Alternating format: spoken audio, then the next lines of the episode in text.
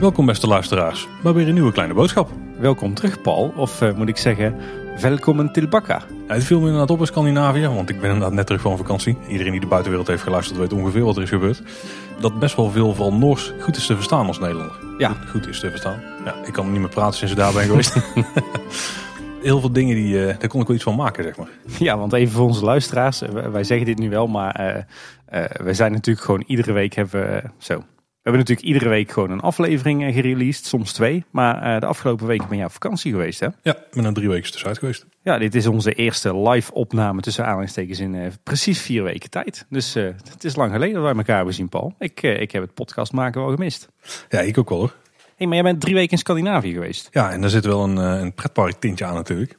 Want we hebben drie landen aangedaan. Eh, we zijn eigenlijk van het, eh, van het rechter Scandinavische land naar het linker gegaan. En ja, Tim, we hebben IJsland nog en we hebben nog eh, Denemarken. Denemarken. Maar we zijn dus van Finland naar Noorwegen gegaan. Dus tussen ligt Zweden. En we hebben een paar pretparken aangedaan. Eh, waaronder eh Linan Mäki, waar jij het wel eens over hebt gehad. Ja. Waar ze eh, een paar weken geleden een nieuwe achtbaan hebben geopend. Of misschien een maand of anderhalf geleden inmiddels. Taiga. Dat is een Intamin launched coaster met inversies. Dus bijna de circusachtbaan die we kan krijgen, maar ik helemaal niet. wel een tof ding. Eh, een beetje kruising eigenlijk tussen, ja, misschien wel Bluefire en Taron of zo, denk ik. Mhm. Ja, ik weet het niet. Ik, wel, ik ben eh, precies een jaar geleden in Linomäki geweest in Helsinki. En eh, toen was hij volop in aanbouw. Dus ik was wel een beetje jaloers dat jij hem nu hebt kunnen doen. Ik wist tot ongeveer twee maanden voordat ik erheen ging niet eens dat het ding daar stond of überhaupt ging bestaan. Want het was toen nog niet open. Nee. En we zijn nog in Kulmarden geweest. Nee, Kulmoorden Kolmorden. moet ik zeggen. Maar iedereen zal het denk ik kennen als Kolmarden. Hier in Nederland. Waar Wildfire staat. Hele vette baan. En ook wel een leuk park trouwens verder. Ook zeker voor kinderen wel een aanrader. Ondanks dat daar een of andere mega spectaculaire achtbaan staat. Die best wel uit de toon valt. Maar die wel heel leuk is. En naar Liseberg. En daar heb ik natuurlijk nog Valkyria kunnen doen. Of Ja. Valkyria zoals iedereen het noemt. Eh, De, zeg maar de Baron eh, Plus Plus. Want dat is ook buiten de aankleding dan ook wel echt precies wat het is. Gewoon een valcoaster die ja, een dikke 10 meter hoger is dan de Baron volgens mij. Of in ieder geval een val heeft die 10 meter hoger is dan de Baron. Of dieper, moet ik eigenlijk dan zeggen dan. En eh, ja, die rijdt daarna ook gewoon uit. Maar ja, die is zo soepel en zo. Dus ja, verder, als je die val hebt gehad, dan is het eigenlijk ook wel weer een heel wat over. Mhm. Maar in versies en dat was het. En eh, Helix. Dat is Ja. echt een enorm toffe baan. Daar waren voor mij de highlights. En je hebt ook nog de Liseberg banaan. Ah, die heb je ook gedaan. Ja, ja, maar dat, ja, dat is gewoon echt een Ah. rammelbak aan het worden. Heerlijk, heerlijk baantje, toch? Eh, ja, Maar, het is geen Python, maar zo erg is het niet. Maar je hebt in eh, drie weken tijd volgens mij een redelijke dwarsdoorsnede gehad van Scandinavië. Wat, eh, even in een notendop, wat vond je nou van Scandinavië? Ik, ik heb me prima vermaakt. Mooie landen zitten ertussen. Zeker de natuur van Noorwegen is echt super mooi. En echt een paar toffe steden. Ehm, ja, en iedereen die we zijn tegengekomen, ook vriendelijke mensen. Wat vind ik ervan? Ja, wel een beetje wat ik had verwacht, denk ik. Snap, snap je mijn, eh, mijn passie voor Scandinavië? Nu, wat beter? Ja, deels wel, maar eh, deels ook niet. Maar dat ligt denk ik ook meer omdat je dingen misschien een andere, vanuit een andere hoek benadert of zo. Vanuit een andere blikveld. Maar ben je, want, want ik was toch een beetje geloof ik de aanstichter Ja, ja, zeker. eh, dat je daar naartoe ging. eh, moet ik me een beetje schuldig voelen? Of, Nee, we mogen jou wel dankbaar zijn. Oké, gelukkig. Het was echt een prima vakantie. En zeker Stockholm gaan we echt nog wel een keer naartoe. Ja, vet. En misschien nog wel wat andere zaken in die hoek. Denemarken willen we sowieso naartoe, maar dat is dan een heel ander land. Hè? Ja, precies. hey, maar we zijn een Efteling podcast. Misschien is het goed eh, eh, dat we hier op een later moment op terugkomen. Want eh, we hebben ook nog een, een zijspoor hè, bij Kleine Boodschappen. We hebben ons, ons aparte podcastkanaal De Buitenwereld. Daar hebben we inmiddels één aflevering voor gemaakt. namelijk ongeveer twee uur aan tips voor een reis door Scandinavië. Ja. Eh, maar misschien goed om dit najaar een tweede deel daarvan te maken. En dan is wat uitgebreider op jouw avonturen in Scandinavië in te gaan. Lijkt me prima. Ja, en dan ben jij inmiddels ook weer terug, hè? Ja, inderdaad. Want ik heb de hele zomer eh, doorgewerkt. Ik heb iedereen op vakantie zien gaan. En ik heb inmiddels iedereen ook weer terug zien komen. En ondertussen werk ik nog steeds. Maar voor mij staat er eh, binnenkort een, een vakantie van drie weken aan te komen. En wij gaan ongeveer anderhalve week naar, naar Denemarken, naar Kopenhagen en naar Malmö in Zweden. Nou, Dan hebben we bijna heel Scandinavië gedekt, alleen IJsland nog. Ja, precies. Dan hebben wij twee. hebben toch mooi in één zomer eh, zo'n beetje alle Scandinavische steden van betekenis wel aangedaan. Kijk, Maar eh, als ik terug ben, eh, zullen we dan kijken of dat we ergens een keer eh, een aflevering van de buitenwereld kunnen opnemen om terug te blikken op onze vakantie. ja, lijkt me goed. Ja, zeker. En ik heb daar dan ook wat pretparken op de planning staan waar we het eens over kunnen hebben. En je had net trouwens aan hè, dat wij niet echt weg zijn geweest en zelfs een paar bonusafleveringen hebben, hebben opgenomen. En meestal refereren we eraan in de afleveringen die daarna komen. Mhm. Alleen was in dit geval moeilijk, want we wisten niet precies welke we op tijd geëdit kregen nog voordat ik op vakantie ging. ja, en dat we hebben begin juli hebben een hele podcast uh, marathon gedaan. Waar we volgens mij in een week tijd acht afleveringen of zo hebben opgenomen. Ja, en die heb ik dus nog geëxtend met het editen. Want dat is ook allemaal nog van tevoren gebeurd. is niet helemaal gelukt. Eén aflevering die ligt nog op de plank. Of tenminste, die ligt nog klaar om op de plank gelegd te worden. Klinkt ingewikkeld. Maar we hebben dus twee bonusafleveringen uitgebracht, 103 um, en 105. Dat waren onder andere reacties van jullie en uh, jullie sprookjes top 7's die wij hebben samengekneten tot een top 29. Ja. Dus check die zeker. En ook uh, een YouTube video die nog hoorde bij aflevering 104. Daar refereerde toen wel aan. Maar dat staat op ons kleine boodschap YouTube kanaal. Want die Wat bestaat ook hebben, ja inderdaad. Uh, dus ja, mocht je ons alleen uh, op de vaste maandag geluisterd hebben. Dan vergeet zeker ook niet om even je, je, je podcast app of onze website kleineboodschap.com te checken. Voor alle extra afleveringen die we deze zomer hebben uitgebracht. Maar uh, vandaag dus voor het eerst na, uh, na een maand uh, eindelijk weer een, een, nieuwsaflevering. En dat betekent dat wij vier weken lang Efteling nieuws hebben opgespaard, Paul. Zo, dat wordt een uitdaging. ik ben bang dat dit een bomvol uh, zomereditie wordt van, uh, van uh, Kleine Boodschap. Ja, het is wel de zomer, hè, dus het grote nieuws valt op zich wel mee. Ja, en het is misschien ook niet, niet zo heel erg, want hierna volgt wellicht weer een periode met wat minder nieuws. Of in ieder geval wat minder afleveringen die we kort van tevoren hebben op kunnen nemen. Omdat ik dan dus een paar weken op vakantie ben. Dus zie dit maar een beetje als ons dubbeldikke zomernummer hey, maar voordat we, voordat we de inhoud induiken, uh, moeten we denk ik uh, uh, een hoop nieuwe luisteraars van Kleine Boodschap verwelkomen. Hè? Ja, potentieel wel, ja. We zijn benoemd op een paar ja, media-outlets, mogen eigenlijk wel zeggen. ja, eigenlijk op bizar veel plekken. En dan met name eigenlijk ook de afgelopen weken. Ehm, we hadden een mooie vermelding op Loopings, naar aanleiding van onze honderdste aflevering. maar wat ik zelf heel tof vond, is dat wij door nu.nl, de nieuwssite, zijn verkozen tot uh, een van de vier uh, vakantiepodcasts van uh, 2019. Ja, dus vooral voor iedereen die op een hele lange vakantie gaat, denk ik. dat inderdaad. Wat er trouwens wel grappig is, want we konden zien in de statistieken dat de vermelding op Loopings ongeveer negen keer meer verwijzingen heeft opgeleverd dan die op nu.nl. dus, dat is weer een verdienste ja, voor Wessel. Best een grote website toch, hè, de Loopings? Ja. En verder werden we ook nog genoemd bij onze collega's van After Park Lounge. vrij uitgebreid, de podcast over Europa Park.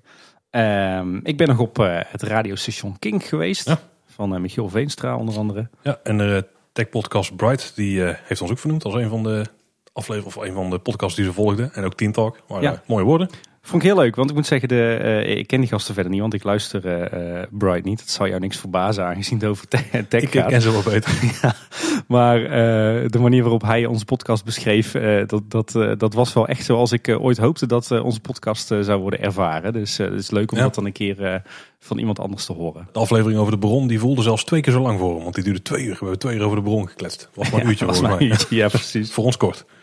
En eh, we, hadden, we zijn natuurlijk ook nog eh, geïnterviewd eh, door de podcast The Making of Media. Ja, dus de podcast van Ron. Dus luister die ook zeker als je een beetje achter de schermen informatie wil krijgen van ons. Hè? Ja, we zullen, we zullen een aantal van die, van die plekken waar we te horen of te lezen zijn geweest ook even in de show notes knallen. Maar ja, alle, alle luisteraars die ons sindsdien volgen, van harte welkom. En Tim, er is altijd zo'n dingetje dat als iemand van ons op vakantie is, dan is er een evenement waar dan de ander niet bij kan zijn. Hè? Daar lijkt Ja. een beetje de trend te zijn de afgelopen drie vakanties of zo. Er is mij al een heel aantal keer geprobeerd, eh, eh, het is mij al een aantal keer gelukt dat ik inderdaad eh, dan weer niet bij een leuk persevenementje kon zijn. En andersom ook. Zoals afgelopen week, vorige week eigenlijk. Ja. ja, inderdaad. We zijn eh, tot onze eh, verbazing eh, als kleine boodschap uitgenodigd geweest om een brainstorm sessie bij te wonen over de Efteling en haar fans en fanmedia. Overigens niet alleen. Daarbij waren ook mensen van Ochtend in Pretparkland, van Eftepedia en Eftelist, van Loopings natuurlijk. Eh, de mensen achter Bart Baan, eh, de Vijf Zintuigen was er, eh Eftelingsestraat.nl, Teampark.nl. Iedereen was er, van enige betekenis in fanmedialand. En dat was heel tof, want we werden eigenlijk uitgenodigd in een, van die nieuwe boshoeves. Daar mochten we ook als eerste die, die interactieve spiegel uitproberen, waar we het nog wel even over zullen hebben. En er werd eigenlijk twee uur lang heel open gepraat over hoe de Efteling met fanmedia en fans omgaat en wat daar beter aan zou kunnen. Eh, en hebben wij eh, al onze tips mogen, mogen spuien. En dat was eh, heel leuk, want ja, ik denk dat er weinig pretparken zijn die op zo'n open manier en interactieve manier met, met de fans omgaan. En ja, we hebben ook echt wel waardevolle tips kunnen uitwisselen. En ook echt wel het idee dat er serieus naar gekeken gaat worden. Dus ik denk dat we zeker niet mogen klagen hoe de Efteling met ons meewerkt. maar het lijkt erop dat het alleen nog maar beter gaat worden. Dus complimenten voor de Efteling daarvoor. Nou, tof, goed om te horen. En baal dat ik er niet bij kon zijn. En we zijn ook genomineerd voor een eh, Online Radio Award. Ja, inderdaad. Dat wisten we helemaal niet. Nee, daar werden op gewezen door uh, Jorren van de collega Podcast Details. Die zijn trouwens ook genomineerd, net als Team Talk. Maar ja, we kunnen dus blijkbaar een online radio award winnen voor Kleine Boodschap. Ja, dit gaat om de Nederlandse online radio awards. Want daarom is ook Ochtend de Pretparkland bijvoorbeeld niet genomineerd. En je kunt tot 15 september stemmen. Onlineradioawards.nl, want ik denk dat we het zo moeten zeggen. Ze zult wel een beetje een Engelse draai willen ja, geven. Ja. Kun je stemmen, we zullen de link ook in de show notes zetten. En ik denk de komende dagen ook op social media. Zou tof zijn als jullie op ons willen stemmen. Ja. En wat we ook hadden gehoord al een tijdje geleden dat dit eraan zat te komen, is dat de Loopings een podcast is begonnen. Ja. Dus uh, Wessel, die een aantal keren al bij ons te gast is geweest, die is een interviewpodcast begonnen. En die gaan één keer per maand een aflevering uitbrengen. Ja, dus uh, Wessel en het team van Loopings uh, ook van harte welkom uh, in Pretpark Podcastland. Ja, we komen daar nog heel even terug op de eerste aflevering, want die was wel interessant. Hè, die was, was zeker voor ons en voor onze luisteraars heel interessant, ja. ja. ik heb hem ook op vakantie gewoon tussendoor snel geluisterd. Ik heb hem met veel plezier twee keer geluisterd. Dus, ja, dat was heel leuk. Ja, top. zeker. hey, maar genoeg uh, huishoudelijke mededelingen. Ja, we zijn alweer tien minuten onderweg, denk ik. ja, tenzij jij nog wat uh, over je Scandinavische nee, nee, nee, nee, wil hebben, want uh, daar kunnen we nog, nog uren over doorpraten, denk ik. Dat, dat, doen we dadelijk wel, als de microfoon eruit staat. Ja, precies. dan is het tijd voor follow-up, oftewel correcties en aanvullingen op onze voorgaande zes afleveringen. Nou, we zullen het gewoon bij de vorige nieuwsaflevering aan. Want anders dan zitten we hier heel lang te follow-uppen. Ja. En de andere punten die nemen we een andere keer mee in de reactieaflevering, denk ik. We hadden de vorige nieuwsaflevering over eh, het feit dat de stichting in theorie het park zou mogen verkopen. Mm -hmm. En ik kreeg nog wat feedback op uh, van Joost Bloks onder andere. Die zei het is op zich niet vreemd dat dit kan. Als de nood ooit echt aan de man komt en de stichting geen geld meer heeft. Is dit wellicht de enige manier om het park te laten voortbestaan en de werkgelegenheid te garanderen. En dat zal inderdaad zo'n soort oud zijn die dan, waar dan altijd rekening mee is gehouden. Maar de stichting die besluit natuurlijk zelf altijd of ze het doen of niet. Ja. En het, uh, alles lijkt erop dat dat uh, niet gaat gebeuren. Nee, ze zeggen zelf dat ze het niet willen. Maar ja. Als je man afvraagt van kan het? Ja, dan is het enige geldige antwoord ja, want de statuten die eh, staan er blijven toe. Ja. Uh, verder hadden we in de vorige nieuwsaflevering over uh, de bel van Lavis Leerhuis en dat die niet meer te horen zou zijn. Wij weten dat toen nog aan een storing, maar we kregen een reactie van Joost Bloks en ook van Friso uh, dat er een soort lapje in de bel van Lavis Leerhuis geplakt zou zijn, waardoor de bel niet meer hoorbaar zou zijn. En dat het daardoor mogelijk een doelbewuste actie zou zijn om geluidsoverlast tegen te gaan richting de Prinsessenbuurt in Kaatsheuvel. en dat zou al zo zijn. En inmiddels is Ramon Heren, onze, onze factchecker, ook nog even wezen kijken. En die stuurde inderdaad een foto door dat er daadwerkelijk in de bel van Lavis Leerhuis iets van een lapje vilt of zo, of leren is bevestigd, waardoor je de, de bel eigenlijk helemaal niet meer hoort. Oké. Eigenlijk wel jammer. Ik snap dat ze dat geluid wat willen dempen, maar wel jammer dat je hem nu uh, helemaal, helemaal niet meer hoort. Want dat was wel een leuke gimmick. Ja, en overdag zeg maar op werkdagen, waarom zou het dan uitmaken? Maar ja, het is natuurlijk moeilijk om het uit te zetten voor bepaalde momenten. Tenminste, met de techniek die daar waarschijnlijk wordt gebruikt. Nou ja, zet er een tijdschakelaar tussen en je bent er al. Hè? Dat is ja, misschien nog wel een goede optie. Nou, uh, stuur er eentje op, hè? Gewoon van 10 tot, uh, van, van 10 tot 6 uh, de bel van Lavis Leerhuis en daarna uit. Ja, van 10 tot 4 of zo. Dan heb je niemand die thuis is ja, tenminste, als je dan thuis bent, dan moet je al van geluk spreken. Dan moet nou, je gewoon door de Efteling lopen natuurlijk. Toch weer een goede gratis tip voor die 9 plus ervaring. ja. En uh, ook van Ramon kregen we nog uh, een, een, wat feedback over het geluid bij de Indische waterlezer, wat wat zacht leek te staan. En die schreef erover dat de, de frontspeakers, uh, die dus die boven het publiek hangen, dat die uit lijken te staan. Ja, of er daar een storing mee is. Ja, ja hmm. inderdaad. Misschien dat de versterker of zo die daar achter hoort, achter ligt, dat die het niet doet. Maar... Ja, want het geluid staat er heel zacht, hè? Uh, lijkt het wel. Dus echt helemaal uit of kapot uh, is het niet. Misschien zit het toch in, een, in een instelling of in een uh, weerstandje of zo. Nou, iets voor de Efteling om wat aan te doen. verder we het de vorige keer ook nog over het feit dat de letters van de lichtmasten op de hoofdparkeerplaats zijn verdwenen. eigenlijk jaren nadat, nadat ja, die nummering van de vakken met, met letters is verdwenen. En een insider die, die wist ons nog te vertellen uh, dat de reden uh, dat die letters van de lichtmasten uh, zijn verdwenen, dat het waarschijnlijk te maken heeft met twijfel die er was over de, de draagkracht van de lichtmasten. Met name als er stevige wind zou opsteken. En dat is ook de reden waarom er niet nu hele grote silhouetten van sprookjesfiguren zijn teruggehangen. Die, die refereren aan de huidige nummering. Dat is gewoon omdat ze niet weten of dat die lichtmasten dat wel kunnen houden. Veiligheidspuntje dus. Ja. Wel bijzonder dat ze het dan zo lang nog wel hebben gehangen. Ja, aan de andere kant, de redenatie zal waarschijnlijk zijn, uh, als je het zo laat zoals het al vanaf het begin is, dan verandert er in feite niks. Dus dan kan er ook weinig misgaan. Maar op het moment dat je er dan aan gaat sleutelen, dan uh, wordt het natuurlijk een ander verhaal. Ja, nee, dat is zeker. Een van de discussies die we de vorige nieuwsafleveringen hadden was van, wat bedoelde Fons nu met die, uh, met die uitdrukking dat Europa Park de grootste concurrent van de Efteling zou zijn? daar hebben ze bij onze collega's van eh, Afterpark Lounge hebben ze wat navraag gedaan. En daarover schrijft de Efteling dat qua doelgroep, attracties en bezoeksaantal een vergelijkbaar park is. We zijn con-collega's en we werken prima samen, maar internationaal gezien vergelijken wij onszelf vooral met hen. Het is dus niet per se dat de gasten kiezen tussen Europa Park en ons. In Nederland concurreren we verder met alle vormen van vrije tijdsbesteding. En Toverland is in die zin niet vergelijkbaar. Dus Toverland heeft minder bezoekersaantallen, minder Ja, gevarieerd attractieaanbod. Ja, goed. eh, eh, Deze uitleg snap ik. Eh, alleen ja, een concurrent is natuurlijk heel anders dan, dan, dan een speler op hetzelfde veld. Woord concurrent is dan inderdaad niet het juiste woord om die vragen op te hangen. Of de antwoord in ieder geval op te hangen. Nee, ik, ik ben het wel met, met Fons met de Efteling eens dat, dat Europa Park in dezelfde league zit als de Efteling. Maar eh, ja, dat maakt dus nog geen concurrent. En dat bevestigen ze eigenlijk nu. Ehm, en dat Toverland eh, niet vergelijkbaar is met de Efteling op dit moment, ben ik het ook mee eens. Maar ik vind het wel een eh, gevaarlijke opkomende speler in de markt. Ja, ik ben wel blij dat ze dan in ieder geval kijken naar Europa Park op een aantal punten. Ja. Laat ze dan naar de juiste punten kijken, zoals eh, horeca, bijvoorbeeld in capaciteit. Volgens mij is vooral capaciteit zijn ze flink aan het kijken. En ook horeca ziet er wel wat vooruit gaat. Dus ik denk dat ze goed aan het afkijken zijn daar. Ja, als ze het qua esthetiek maar laten. Ja, precies. Ze moeten wel de juiste dingetjes eruit pikken. Europa Park is toch een beetje de plork van de pretparken in Europa. Hè? Ik bedoel, het, is een, het, het werkt prima, eh, lekkere attracties, goed eten, maar het ziet er niet uit. Mm, Ja, daar kan ik me wel in vinden. Voor, voor een deel. Hè. Er Ja. Er zijn ook wel uitzonderingen inmiddels. Goed, volgend onderwerp. Ja, dit was nog wel een goede. We hadden het in de vorige aflevering, vorige nieuwsaflevering, ik moet goed zeggen, ook over kortingsacties. En dat die er eigenlijk maar weinig zijn eh, rondom de Efteling. Tenminste, het aantal is niet zo groot. Ja, wij kwamen op de ANWB, Albert Heijn en de Efteling website zelf. Hè?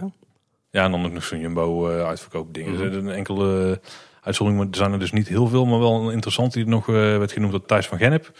Is ehm, dat je ka- combi-kaartjes kunt kopen om met de trein naar de Efteling te komen en dan naar binnen te kunnen. Voor ongeveer 40 euro als het zich goed herinnerde. Daar kan ik me ook wel iets van herinneren vorig jaar. Dat is inderdaad ook een, eh, eigenlijk een vaste kortingsactie, ja. En dan een hele goeie. Ja. Eh, verder kregen we een, een vraag van Casper. Die zegt, hey, kleine boodschap. Ik luisterde net aflevering 102 van jullie podcast. Zou het Anton Pieckplein Straattheater niet gewoon mensen zijn van de Efteling Academie? Die bestaat volgens mij in Tilburg. Eh, ja en nee. ik denk eerlijk gezegd dat het straattheater eh, wat de Efteling inhuurt... dat dat gewoon eh, ZZP'ers zijn die zich verhuren op de markt van entertainment. Ja. En er zal denk ik wel een soort van marktplaats zijn... waar je in contact kan komen met, met entertainers. En volgens mij moeten die ook voorafgaand aan, aan zo'n Negenplein Festijn auditie doen. Eh, maar de Efteling Academy, eh, Academy bestaat inderdaad wel. Het is een eh, talentontwikkelingsprogramma op het gebied van imaginering en storytelling. En een samenwerking tussen Efteling, Fonties en de NHTV Academy for Leisure. En waarschijnlijk heb je het dan, Casper, over ehm, eh, de Fontes Dance Academy. Die doet daar ook aan mee. Eh, vroeger noemden wij dat in Tilburg gewoon de Dansacademie. Eh, en, eh, maar dat gaat volgens mij niet over het straattheater. Maar het zou heel goed kunnen dat, dat act op Harthof met Twinkle, Twinkle, yeah, yeah, yeah. Ja, hij zit er goed in bij jou? Hij zit er goed in bij mij sinds de afgelopen weekenden. En de Pancake Dance, dat, dat mensen van Fontes Dance Academy zijn. Dat verklaart misschien wel waarom dat daar zo enorm veel eh, entertainers ineens staan. Dat zou natuurlijk onbetaalbaar zijn met eh, gewone entertainers of gewone inzet van mensen. Eh, maar ik, eh, ik denk dat dit zomaar eens een klasje van die Fontes Dance Academy kan zijn. de- waarvoor dit hun, hun afstuderen opdracht is of hun Ja, ik ben wel benieuwd, want die, volgens mij is het wel van een andere dansschool of zo. Want het zijn wel dezelfde mensen als vorig jaar. Voor een groot deel zal vast Hm. een enkele dansen wel afgewisseld zijn. Maar een aantal die herken ik nog wel van vorig jaar. Ehm, en ik denk inderdaad dat het ook niet mensen van de Efteling Academy zijn. Of is het Academie? Is het weer zo'n Engels-Nederlands? Volgens mij is het Academy. dat klinkt inderdaad wel, wel, flitsender weer. hè. Als je gewoon kijkt naar de leeftijd is het ook niet logisch. Er zijn best wel wat entertainers van eh, weet je wel, eind, jaar, eind 30 of zo. Ja. Die eh, zitten meestal niet meer op zo'n academie. Ik denk het ook niet. Het enige waarvan ik het me dus kan voorstellen is vanaf eh, van de act op het Harthof. Neemt in ieder geval niet weg dat het absoluut geen Piekeriaans straattheater is. Nee, Ver, verre van. Dus daar kunnen we het Ja, wel ja. over eens zijn. Ja. Oh ja, we hadden ook nog een opmerking over die podcast van de Vliegende Hollander die er zou zijn geweest. Een eh, podcast die er heel vroeg bij was. Ja, ik eh, meende mij daar niks van eh, te kunnen herinneren, maar dat had ik fout. Er was inderdaad toch iets van een podcast, al waren het maar hele korte fragmenten eigenlijk van een paar minuten. Ja, er is in ieder geval een, een, een soort van een podcast geweest. waarin allerlei vragen over de attractie werden beantwoord. En is, we weten in ieder geval dat er minimaal twee afleveringen zijn geweest. Waarvan er eh, in eh, de eerste eh, editie werd gesproken met Karel Willemme. En in de tweede aflevering uh, met Peter Koppelmans. En dat ging er schijnbaar over hoe een uh, papieren attractie werkelijkheid wordt. Dus die gaan we even terugzoeken. We ja. zullen eventueel een linkje in de show notes zetten. Uh, en dat klinkt wel als interessant luistervoer. We kregen ook nog mail van Ivo Jansen. Die refereerde aan de vorige aflevering aan onze discussie over het stuurhuis. Wat eventueel wel of niet gesloopt zou kunnen worden. Ja. En dat hij volgens mij op FTP die had gelezen dat een aantal van de functies die daar zitten, of heel veel van de functies, dat die al naar Ravelijn zouden zijn verhuisd. En dat het stuurhuis dus voor een groot gedeelte leeg staat. Ja, dat is niet helemaal waar. Dat is wel uh, ooit de bedoeling geweest met de bouw van Ravelijn. Dat het stuurhuis niet meer nodig was. Uh, net als een aantal andere tijdelijke kantoorpanden op het dienstencentrum. En dat die allemaal plat zouden gaan. Maar de praktijk was dat uh, Ravelijn op het moment dat het klaar was alweer te klein was voor de groeiende Efteling organisatie. Want de Efteling heeft echt een enorme kantoororganisatie achter de schermen. En vandaar dat het stuurhuis nog steeds wordt gebruikt als een soort van overloopkantoor eigenlijk. Hè? En volgens mij hebben we zelfs gehoord dat afgelopen maanden of dat er nog een soort renovatie is geweest of afgerond. of in ieder geval het deel is opgeknapt. En volgens mij zitten daar ook afdelingen als uh, het callcenter en... Uh, volgens mij zitten, zitten daar het, uh, het kledingmagazijn en kledingatelier ook. want het tijdelijke pand waar zij eerst in zaten is wel gesloopt. dus, dus ja, ze kunnen Stuurhuis gewoon nog niet missen. Nee, het zit nu nog redelijk vol volgens mij. Hè? Ja, en nu het Rabobank pand er in de verkoop staat... is de kans ook klein dat de Efteling zijn, zijn kantoorafdelingen daar naartoe zal doen. Dus voorlopig weinig uh, kans uh, dat, uh, dat we daar iets ontwikkeld gaan zien qua attractie. we kregen nog een vraag van Jody Rodriguez. En misschien was dit een soort misverstand, Tim, dus we moeten we maar eens even uitpluizen. Ja. Jullie hadden het in de laatste aflevering over de pagode. Tim zei erin dat de pomp de arm terug omlaag trekt, dus niet omhoog duwt. Betekent dat dan dat als de pompen niets doen, dat het tegengewicht altijd de arm boven kan houden, moeten de pompen beide uitvallen. Ja, het is eigenlijk heel, uh, heel simpel en is iets dat heb ik gewoon meerdere keren in de praktijk gezien in de loop der jaren. In principe is het zo dat, uh, dat de tempel net iets zwaarder is dan het contragewicht. Dus op het moment dat de stroom wegvalt, of bij wijze van spreken in het slechtste geval valt de druk weg van, zeg maar van die hydraulische cilinders, dan is het zo dat, dat de tempel op de zwaartekracht heel langzaam naar beneden zakt. Wat natuurlijk heel veilig is, maar ook ellenlang duurt. En daarom staat er een soort van aggregaat waarmee dat je dan de pagode alsnog enigszins versneld naar beneden kunt, uh, kunt halen. Uh, maar uiteindelijk als dat het ook niet zou doen, dan, uh, dan gaat de pagode gewoon op de zwaartekracht langzaam maar zeker naar beneden. Ja, maar het is dus precies andersom. Hè? Dus de cilinders die duwen wel echt de arm naar boven. Ja. En als je dus bovenaan staat en dan zou alles uitvallen. En je kunt dan denk ik wat hydraulische kleppen openzetten ergens of zo. Dan lopen heel langzaam die cilinders gewoon leeg. Ja. En door, omdat het gat gewoon niet groter is en omdat het gewoon niet sneller gaat als je er geen druk achter hebt zitten met een motor of zo. Ja. Dan Gaat heel langzaam. Dan zakt hij gewoon heel langzaam en veilig naar beneden. Ik heb het een paar keer zelf meegemaakt. Dat is heel erg rustgevend. En volgens mij is ook het uitgangspunt bij heel veel uh, attracties dat het basisuitgangspunt dan moet veilig zijn. Dus bij een ja. achtbaan worden de beugels vaak juist op druk open gehouden. En die zouden dicht blijven als er geen druk meer is. Ja. En bij Carnival Festival is het juist andersom. Daar, gaan de beugels juist open in de basispositie en worden ze juist die compressor dicht gehouden. Ja, dat heeft weer met ontruiming te maken. Ja, ja, in principe zijn eigenlijk alle, is eigenlijk iedere techniek eh, in een attractiepark en, en trouwens in heel veel sectoren gewoon veel safe uitgevoerd. Hè? Ja, heel fabriek ook natuurlijk. Ja. Uh, ik had ook nog een puntje, Paul, over 103, onze aflevering met de reacties van luisteraars. Daar ging het uh, ook uitgebreid over de schoonmaak van de Efteling. En daar, uh, daar zei jij dat, dat het je opviel dat geregeld de paden en pleinen in de Efteling zeiknat waren. En of dat betekent dat, dat de Efteling net als Disney het park schoonhoudt met de hoge drukspuit. Maar ik zat me later te bedenken dat dat, uh, dat, dat niet zo is. Oh, dat, dat, dat, wist ik sowieso al wel, maar ik had geen verklaring voor die natte paden. Maar dat komt natuurlijk omdat de Efteling een, eh, een uitgebreid beregeningssysteem heeft, waarmee dat ze het, eh, het groen beregenen. En dat doen ze in de nacht en in de vroege ochtend. Dus als jij ochtends in de Efteling komt en de paden zijn nat, dan komt het gewoon van de beregening. Dat is heel erg voor de hand liggend eigenlijk. Ja, had ik moeten kunnen weten. Dat bedacht ik mij toen ik op een hele hete dag door een zeiknat sprookjesbos liep. ja, dat is wel een hele goeie. Ja. Uh, we kregen ook nog een korte correctie van Erwin Josiassen op eh, onze aflevering over uh, reacties over het Sprookjesbos. Namelijk dat Aladdin geen sprookje is uit de oorspronkelijke vertellingen van Duizend en Eén Nacht. Het is blijkbaar een westers verzinsel vanuit de tijd van het Orientalisme, of zelfs later. En het is daarom ook geen origineel Oosters verhaal. Hm, Oké. Dat wist ik niet. dan nog aflevering 106, ons rondje Wereld van de Efteling. Een aflevering van 2,5 uur lang. Overigens uh, was hij eigenlijk nog veel langer. Maar we hebben uiteindelijk besloten om uh, onze, twee, onze rondjes door het Loonse Land en Bosrijk wat rigoureus in te korten. Omdat die aflevering anders te lang werd. En omdat we achteraf toch zoiets hadden dat we daar misschien beter wat losse afleveringen van kunnen maken. Waarin we echt de tijd nemen voor die verblijfsaccommodatie. Maar goed, eigenlijk duurde die dus nog veel langer. maar we hebben daar heel veel leuke reacties op gehad. En ook diverse luisteraars die zelf al een rondje hebben gewandeld of gefietst. Of die dat heel binnenkort gaan doen. onder andere Mark Baars, Joost Bloks, Mr. Mark D, Christian en Sven Nibbeling. Uh, die, die zijn zo sportief om dat te gaan doen of te hebben gedaan. En Sven Nibbeling die, die deelde zelfs een hele toffe fotoserie met ons. met wat foto's van, van onze rondje wereld van de Efteling. Dus die zullen ook even in de show notes zetten. en we hebben ook even een poll gehouden van wie is van plan om zelf een rondje te maken. Daar kregen we 119 reacties op.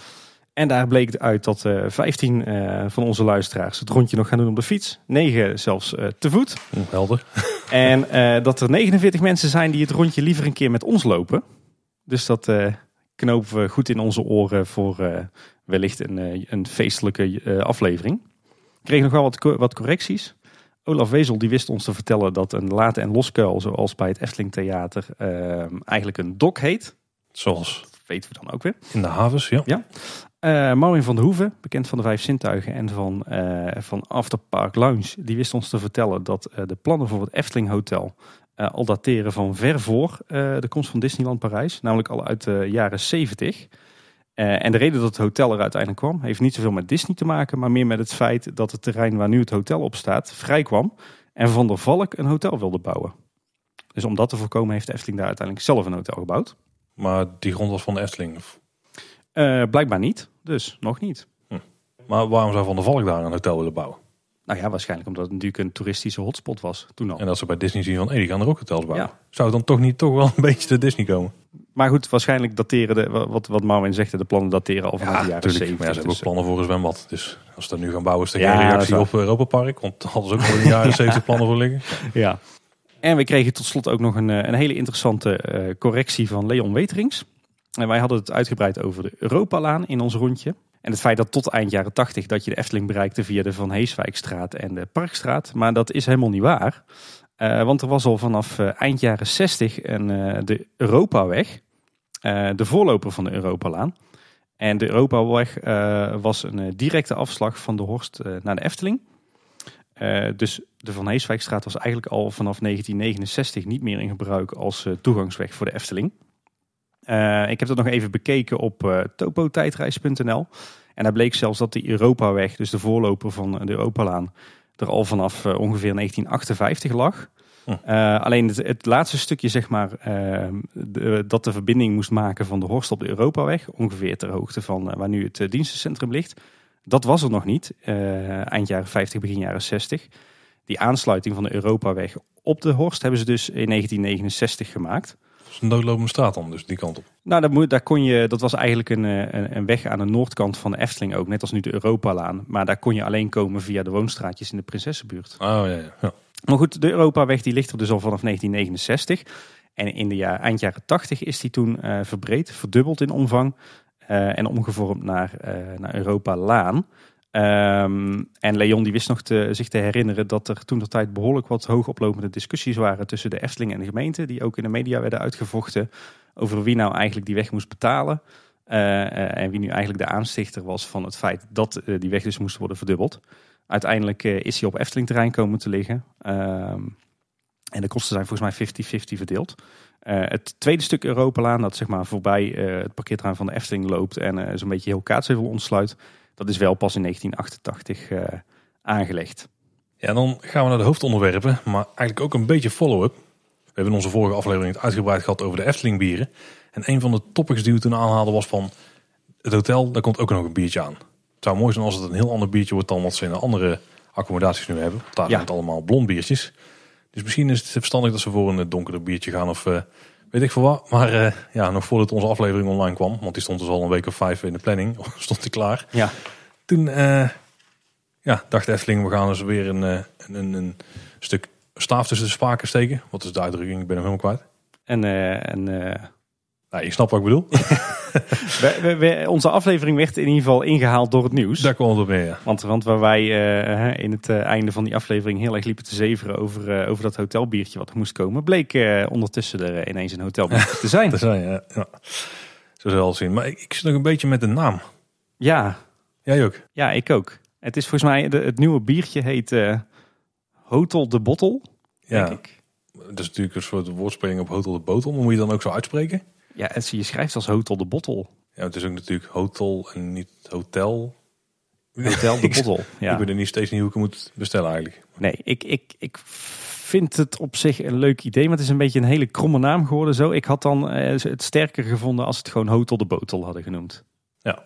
Dan had je toch wel een beetje die woordgrap gehad naar bottel of fles. Maar ja, ik vind hem een beetje gemaakt. ik denk dat we moeten bestellen als hotel de bottel. Ja. Ja. Gewoon bier. Ja, het Efteling, het jullie bier. Ja. Eh, maar goed, de, het nieuwe biertje van het Efteling Hotel is dus Ja. inmiddels geïntroduceerd. En het is eh, toch weer een blond biertje. hè? ja, wederom ja. Ja. En dit keer hebben we wel een eh, soort smaakpalet te horen gekregen al. Hè? Ja, Dus we moeten het wel gaan testen met de smaakwiel natuurlijk. met, met Boukje erbij. Hè? Hebben Ja, we inderdaad, Toch meerdere verzoeknummertjes gehad. Nee, dat gaan we zeker nog een keer doen. Hij zou zoetig, moutig en, en, en fris zijn. Het zou een zomerbiertje zijn met een vleugje bitter in de afdronk. Het klinkt wel, in ieder geval het laatste stukje klinkt wel een beetje als het verdiende loon. Het, het klinkt een beetje alsof het ergens tussen Bosrijkse Brouwen en Verdiende Ja, ja, ja, is eigenlijk wel Ik weet niet of ik mijn nieuwsgierigheid kan bedwingen tot, eh, tot eh, de opname van een eh, bonusaflevering waarin wij dat biertje met Boukje gaan proeven, denk ik. Ik heb geen idee. Nou, een paar andere details zijn in ieder geval dat het ongefilterd en ongepasteuriseerd zou zijn. En dat er 6,5% alcohol in zit. Ja, het is gebrouwen door de Opener Bierbrouwerij in Dongen. Ah, Oké. Toch weer een andere partij, wel weer een brouwerij hier uit de regio, dus dat is leuk. En nu, nu komt het, het, het, eigenlijk het allerleukste nieuws, vind ik tenminste. Want eh, in het najaar wordt het eh, biertje tijdelijk vervangen door een donker winterbiertje met een iets hoger alcoholpercentage. Het is wel een vreemde, want gaan ze dan onder dezelfde naam uitbrengen? Of zou het dan ook een soort eh zoals of een niet. bok, bok Ja. eh, ding of zo worden? Ik vind het jammer dat het tijdelijk is. Ik had wel graag eh, zo'n eh, zo'n lekker donker biertje eh, vast gezien. Maar goed, het is al heel wat dat er een, eh, een donker wiert- winterbiertje van eh, Efteling maken lijkt. Er zou er een moment zijn waarop ze er alle twee zijn. Want dat is natuurlijk het perfecte moment om nog een afleveringetje erop te nemen. Dat moeten we even gaan checken. Een paar flesjes achterhouden. Ja, precies. Nou ja, jij zegt dat wel, maar dat Ja. kan dus helemaal niet, hè? Nou ja, er is nog een beetje twijfelachtig hoe het nou precies zit. Tenminste, ik, ik weet al hoe het zit. Want je kunt op dit moment dus de flessen niet loskopen. Je kunt ze niet eh, mee naar huis nemen ongeopend. Nee, en we weten inmiddels van onze luisteraars ook dat, eh, dat je hem ook echt alleen geopend op tafel krijgt. Je kan er niet om verzoeken om eh, de dop erop te laten. Dat willen ze dus echt niet. of de kroonke of de kurk eigenlijk, hè? Of hoe heet zo'n ding? Ja, ik, ik denk dat het gewoon een, een dop is. Een dop, oké. Eh, die laten ze er echt niet op zitten. Eh, wat wel mag, schijnbaar, is het, eh, het, het flesje leeg mee naar huis nemen. Dus voor, dat is dan weer een geluk voor de verzamelaars onder ons. Maar ja, je kan de hotel de bottel dus echt niet, niet mee naar huis nemen. Zoals met het, het verdiende loon wel het geval is. Over over het verdiende loon gesproken. Ik had hier laatst iemand nog op kraamvisite. En die zat ook in een of andere bier-app. En die vroeg, hebben jullie nog bier staan? En ik kwam met het verdiende loon. En eh, die werd helemaal euforisch, want eh, die had nog eh, niemand van zijn vrienden in de bier-app eh, getagd. Dus die, was, die had een unicum te pakken. Ik heb wel eh, wat eh, informatie gekregen waarom dit waarschijnlijk niet verkocht mag worden ongeopend. Dat het Efteling Hotel niet een, eh, dan moet je me er niet helemaal vastbinden, maar een supermarkt eh, of winkel ehm, licentie of zo zou hebben. Hmm. Die ze wel bij Bosrijk en bij eh, Loonse Land hebben. Dus daar mogen ze wel goederen verkopen zeg maar, eh, voor gebruik buiten de locatie. Ze hebben, zeg maar, zoals je dat vroeger zei, ze hebben geen verlof A. Oh? Oké, dat is een mooie naam van kroeg dan. Hè? ja. Ja, het heet inderdaad blijkbaar een supermarktvergunning. Die hebben ze niet. En daar zijn ze wel mee bezig om die te regelen. En als ze die hebben, dan mogen ze dat soort dingen wel verkopen. Oké, cool. Praktische reden. Dus als het goed is, kan het straks wel. En dan kan je hem dus ook eh, ongeopend mee naar huis nemen, Tim. Oh, tof. En wil je hem nou zelf proberen, ja, dan moet je dus op dit moment echt naar het Efteling Hotel. Ja. En in de Hoffelijke Raad en de Gelachkamer, dan zou je hem eh, kunnen kopen voor 4,25 euro. Ja. En nu iedereen dit weet, ja, het kan natuurlijk zijn dat hij op is. Dus ga er snel heen. Precies. Zal wel meevallen. Ik, eh, ik hoop dat ze voor ons eh, een goede badge achterhouden. Ja, ik denk echt dat we moeten gaan voor een combiavond hoor. Of ochtend, want volgens mij is tussen 10 en 12 bierproef het beste, heb ik gehoord van Dat, Bouke. eh, ja, precies. Maar ik pleit toch wel voor een, een vrijdagavond bierproefavond, Paul. Ja, zoiets. Ja, Met publiek? Ja, wie weet hè. Wel op eigen kosten dan. Hey, als we het trouwens ook over onze laatste eh, eh, aflevering hebben. eh, we kregen ook nog wat, wat reactie op onze, de link die wij legden tussen AB InBev en Busch Gardens. Mhm. Erwin Taats, toch wel een beetje onze, onze Nestor en Godfather.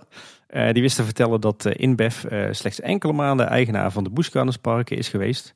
Die kregen, tussen aanhalingstekens, ze erbij door hun fusie met AB eind 2008. Enkele maanden later werden de parken al verkocht aan Blackstone. En dat is de groep eh, achter Hilton en tot voor kort ook Merlin. Eh, het verhaal van de, eh, van de drooglegging als reden voor de parken kende Erwin niet en klinkt ook niet erg waarschijnlijk. Aangezien de drooglegging eindigde in 1933. En het oudste Busch Gardens Park uit 1959 stamt. Ehm, dus ja, het is even de vraag waar dat verhaal dan weer vandaan komt. Maar goed, er is wel degelijk een link tussen bierbrouwerijen en Busch Gardens. Alleen zat, het, uh, zit er voor net iets anders in de stil.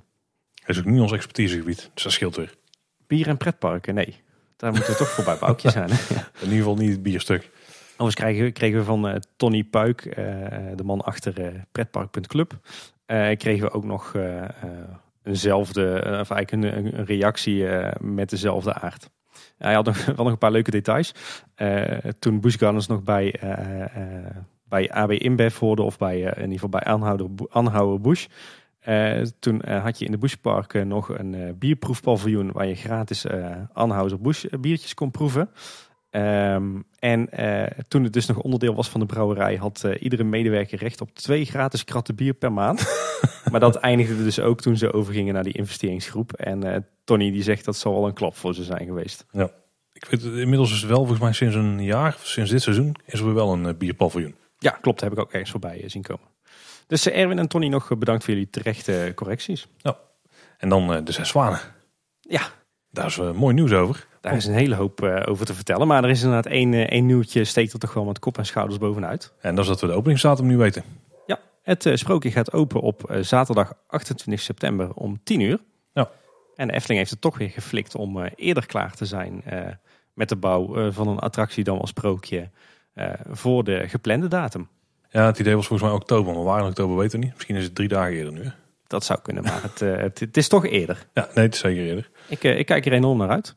Ik moet zelf dus weer in het park gaan kijken, want ik ben net terug van vakantie. Maar ik ben wel benieuwd, want er is een hoop gebeurd, hè?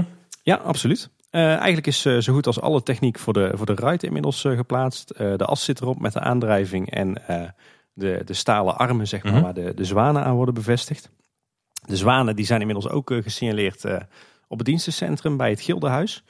Uh, zien er wat mij betreft echt prachtig uit. Heel gedetailleerd. Veel mooier dan ik in eerste instantie had gedacht. alleen ze zijn nog helemaal wit. Dus ze moeten worden nog door de Efteling zelf gedecoreerd. Op zich ja. ook een pre. En wat ik nog wel had gezien vlak voordat ik wegging, is dat er een soort. Ja, je hebt die as zeg maar in het midden van de vijver. Ja. En daarachter heb je natuurlijk de rotspartij en daar staat het kasteeltje op. Maar over die as hebben ze nou een soort ja, demontabele rots of zo geplaatst. Zal een hele lichte constructie zijn die daar dan overheen hangt om een beetje de techniek te verhullen. Maar die ziet er best wel lomp uit, hè? Ja, nou, die, die, dat leek in het begin, maar uh, hij is inmiddels uh, bevestigd aan uh, het, het stenen gedeelte van de rotsen, zeg maar. -hmm. En hij is inmiddels ook helemaal gedecoreerd en ingeschaduwd in dezelfde kleur als de stenen rotsen. Is hij ook nog een beetje gezakt ten opzichte van de... Ja, ah, okay. ja hij sluit nu heel mooi aan. Um, is misschien een lastig verhaal. We kregen ook van meerdere uh, luisteraars de ja. vraag van ja, hoe zit dit nou toch ook alweer precies? We gaan proberen om het nog een keertje uh, kort uh, uit te leggen. De zes zwanen, hoe is dat nou opgebouwd? in de basis heb je een, een betonnen bak, een, een cirkel met een laagje water daarin. daar zit een as in het midden. En daarop is een, wordt een ride gebouwd. En die ride is eigenlijk een, ja, een bootjesride, hè, zoals je die kent uit heel veel parken. Denk aan de, Tolly Molly in Toverland. Maar je hebt uh, bijvoorbeeld in het entreegebied van Bobby Haaland heb je ook wat van die molentjes staan. Dus eigenlijk is het gewoon een bootjesmolen. Um, maar de Efteling wil natuurlijk een heel ander soort illusie wekken. Namelijk dat je met zwanen over een vijver dobbert en een kasteeltje invaart. Hoe hebben ze dat nou gedaan? Het, uh, de rotspartij met erop het kasteeltje of het slot van de zes zwanen. Uh, die staat voor de helft ongeveer op de kant. Um, en de andere helft, die, hang, die hebben ze over het water heen gehangen. Uh, dat hebben ze uh, gedaan door er een wat lichtere constructie van te maken met uh, staal, met gaas erop bevestigd en daar dan vervolgens te, zeg maar het betonspuitwerk op, op aangebracht in plaats van dat ze dat helemaal hadden, hadden gemetseld. dus die hangt, die rots en een stuk kasteel hangt als het ware over die vijver heen. en om de illusie nog groter te maken is daar weer een soort van kunststof rotspartij aangehangen die over de as van de bootjesattractie heen hangt. En zo lijkt het dus alsof het kasteel en de rots uh, zeg maar in het water staat. Terwijl onder die rots door, zowel het, het, stenen als het, het zeg maar kunststofgedeelte, daar draaien stiekem onder water die armen uh, onderdoor. Uh, en tot er nou voor te zorgen dat het water zeg maar vlak onder die, die, die, die kunststof en die stenen rots komt te staan. En ook een beetje golft door, door die, die waterval die ze daar ook gemaakt hebben. Daardoor lijkt het dus alsof je een soort van slotgracht hebt voor een kasteeltje. waar zwanen in dobberen. Eh, terwijl het eigenlijk gewoon een hele ordinaire kermisachtige bootjesmolen is. Ja, maar een van de vragen die ik ook langs zag komen is, maar hoe zit het dan met die rots? Gaat die draaien? En die rots die gaat dus niet draaien, want als je eigenlijk die afzet waar de arm om zit, moet je eigenlijk meer zien als een soort metalen eh, ja, cirkel, zeg maar.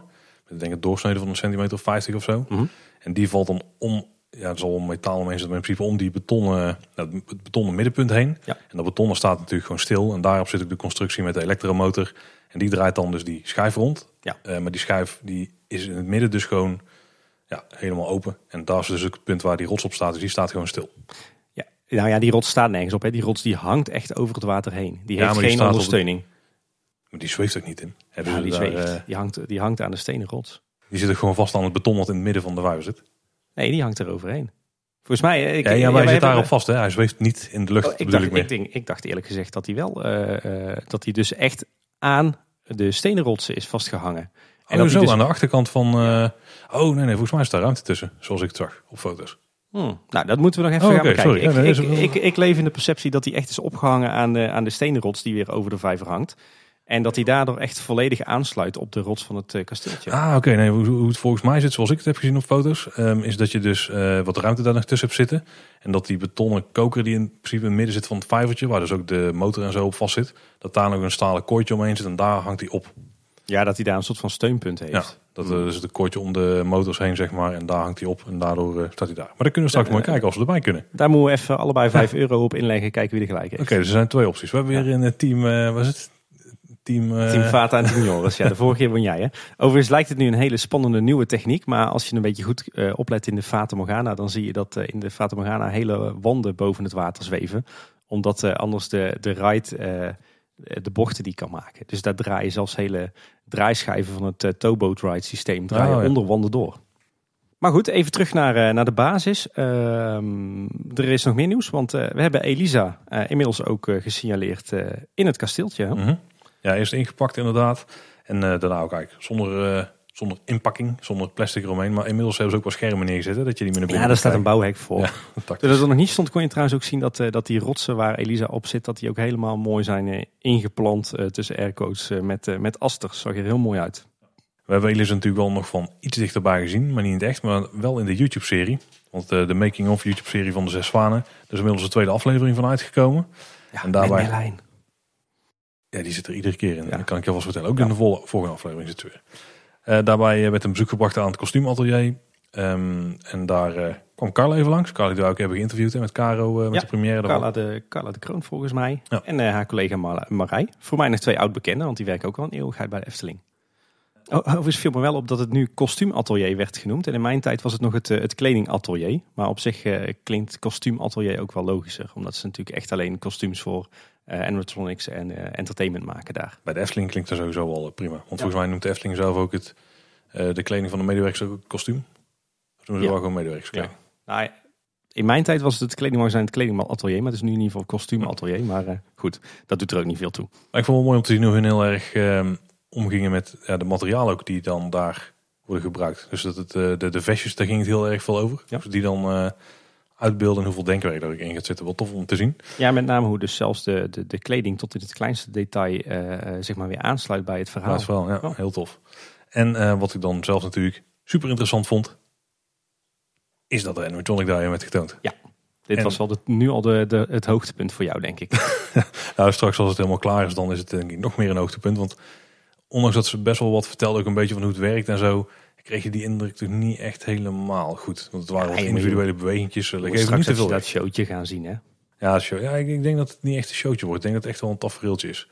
Misschien het enige wat we Ja, het tafereeltje showtje, we, doen hetzelfde, denk ik. Ja, nee, maar eh, we hebben het er wel eens over gehad van hoe zou dit gaan? Zou het een vertelling worden of zou het gewoon je komt binnen en het wordt meer vergelijkbaar met de grot van Sneeuwwitje of met het kasteeltje van Sneeuwwitje. En ik denk dat het meer de grot eh, Ik situatie neig ook meer naar de grot, ja. En dat vind ik ook helemaal niet erg. Nee, nee, helemaal niet. Ik denk dat er wel wat afwisseling kan zijn in het, ehm, eh, in het licht, zeg maar. Mhm. Er werd ook eerder gesproken over een bepaald effect. En ik denk dat dat dus Ja. is dat er af en toe een lichteffect of zo wel. Ja, we gaan eh, zonnestralen eh, Ja. zien binnenvallen. We gaan eh, druppeltjes eh, zien vallen op de asters. eh, een glinsterend, eh, twinkelend effectje. Dus ik denk dat we het inderdaad in die, eh Nou, die heel moeten eh, zoeken. mini showtje. Overigens werd er ook in die, eh, in die eh, docu eh, losgelaten dat, eh, dat er in het sprookje zelf niet veel verteld gaat worden. Nou, dat matcht dan wel met wat we net vertellen. Ja, en dat matcht ook weer met een stukje internationalisering. Hè? Ja, ja zeker. Ja. En uh, ja, er zitten er sowieso nog wat leuke dingen in die, in die docu. Hè? Uh, een, mooie detailtekening van Elisa met uh, de breibewegingen erop die ze gaat maken. Het is leuk, leuk om weer eens een keer binnen te kijken in het Gildenhuis. Een van de meest fascinerende plekken in de Efteling wel. En een heel leuk gesprek met Christian Brekelmans. Eigenlijk onze kaatshevels Garner Holt. Mijn held dan, hè? Ja.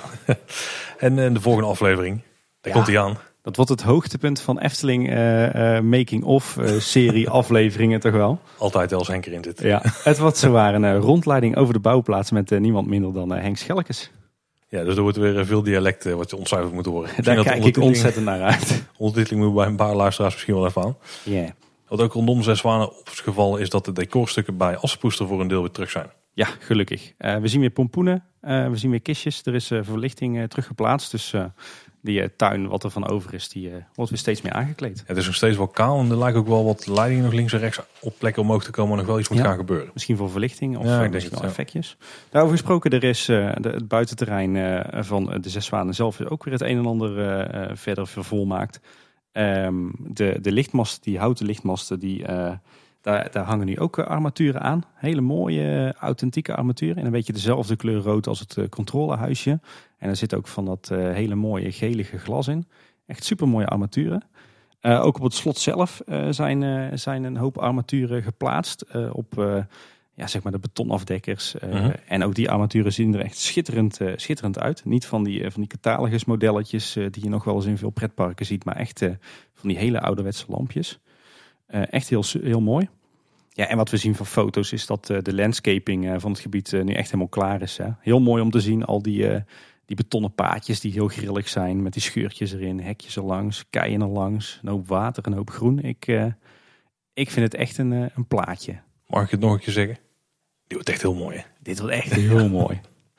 Um, over uh, niet zo heel mooi gesproken. Er is ook een, een blond mok uit van de zes zwanen al. Hartstikke mooi. Ja, nee. je moet ervan houden. Maar wat ik wel leuk vond om te zien is dat, uh, dat uh, het uh, kasteeltje van de Zes Zwanen, of het slot, dat hij de nieuwe plattegrondjes siert. Ja, er zijn dat nieuwe plattegronden in één keer zo tussendoor gekomen. Ja, dat vind ik heel opvallend, want volgens mij is de Efteling een paar jaar geleden afgestapt van ieder seizoen een nieuw plattegrondje. En zijn, zijn de plattegronden nu geldig van februari tot en met november. Nou, maar van het een op het andere moment waren er ineens Nederlandse, Engelse en Duitse folders met een foto van de Zes voorop. Ik denk dat het, want als ik het goed herinner, dan waren ook eerder de buitenlandse plattegronden beschikbaar met die tekening erop dan de Nederlandse. Dus ik denk dat ze gewoon met de... Ja, de Britse ja. als eerste. Ja, volgens mij hebben ze gewoon een eh, berg van die dingen liggen. En als ze op zijn, dan komen de nieuwe. En de Engelse waren als eerste op. Ja, en waarschijnlijk zijn die nu inderdaad gedrukt met uh, meteen dan maar de foto van het ja. kasteel van de Zes erop. Het is toch weer een uitdaging voor de verzamelaar. Je hebt het maar druk, hè? Ja. ja, en dan die andere nieuwe attractie die in de Efteling gaat komen. Max en Moritz. Ja. Daar is in één keer ook een, een, een plotseling update van. Ja, per ongeluk ook hè? Ja, ja, de Efteling weet natuurlijk altijd dat het een risico is. Maar um, wat er namelijk gebeurt is iedere keer als, het, als er een nieuwe attractie komt, dan zit er natuurlijk een naam achter. En er zit ook wat handelsmerken en zo, uh, die zijn ermee gemoeid. En die moeten vastgelegd worden zodat ze beschermd zijn. Nou, doet Efteling vaak via een vast bureau. En uh, die regelen dan dat allemaal voor de Efteling. En die hebben wat beeldmerken vastgelegd van onder andere Max en Moritz. Ja, inderdaad. Uh, het logo en, en een motto. Hè? Het motto ja. is twee achtbanen voor donderstenen.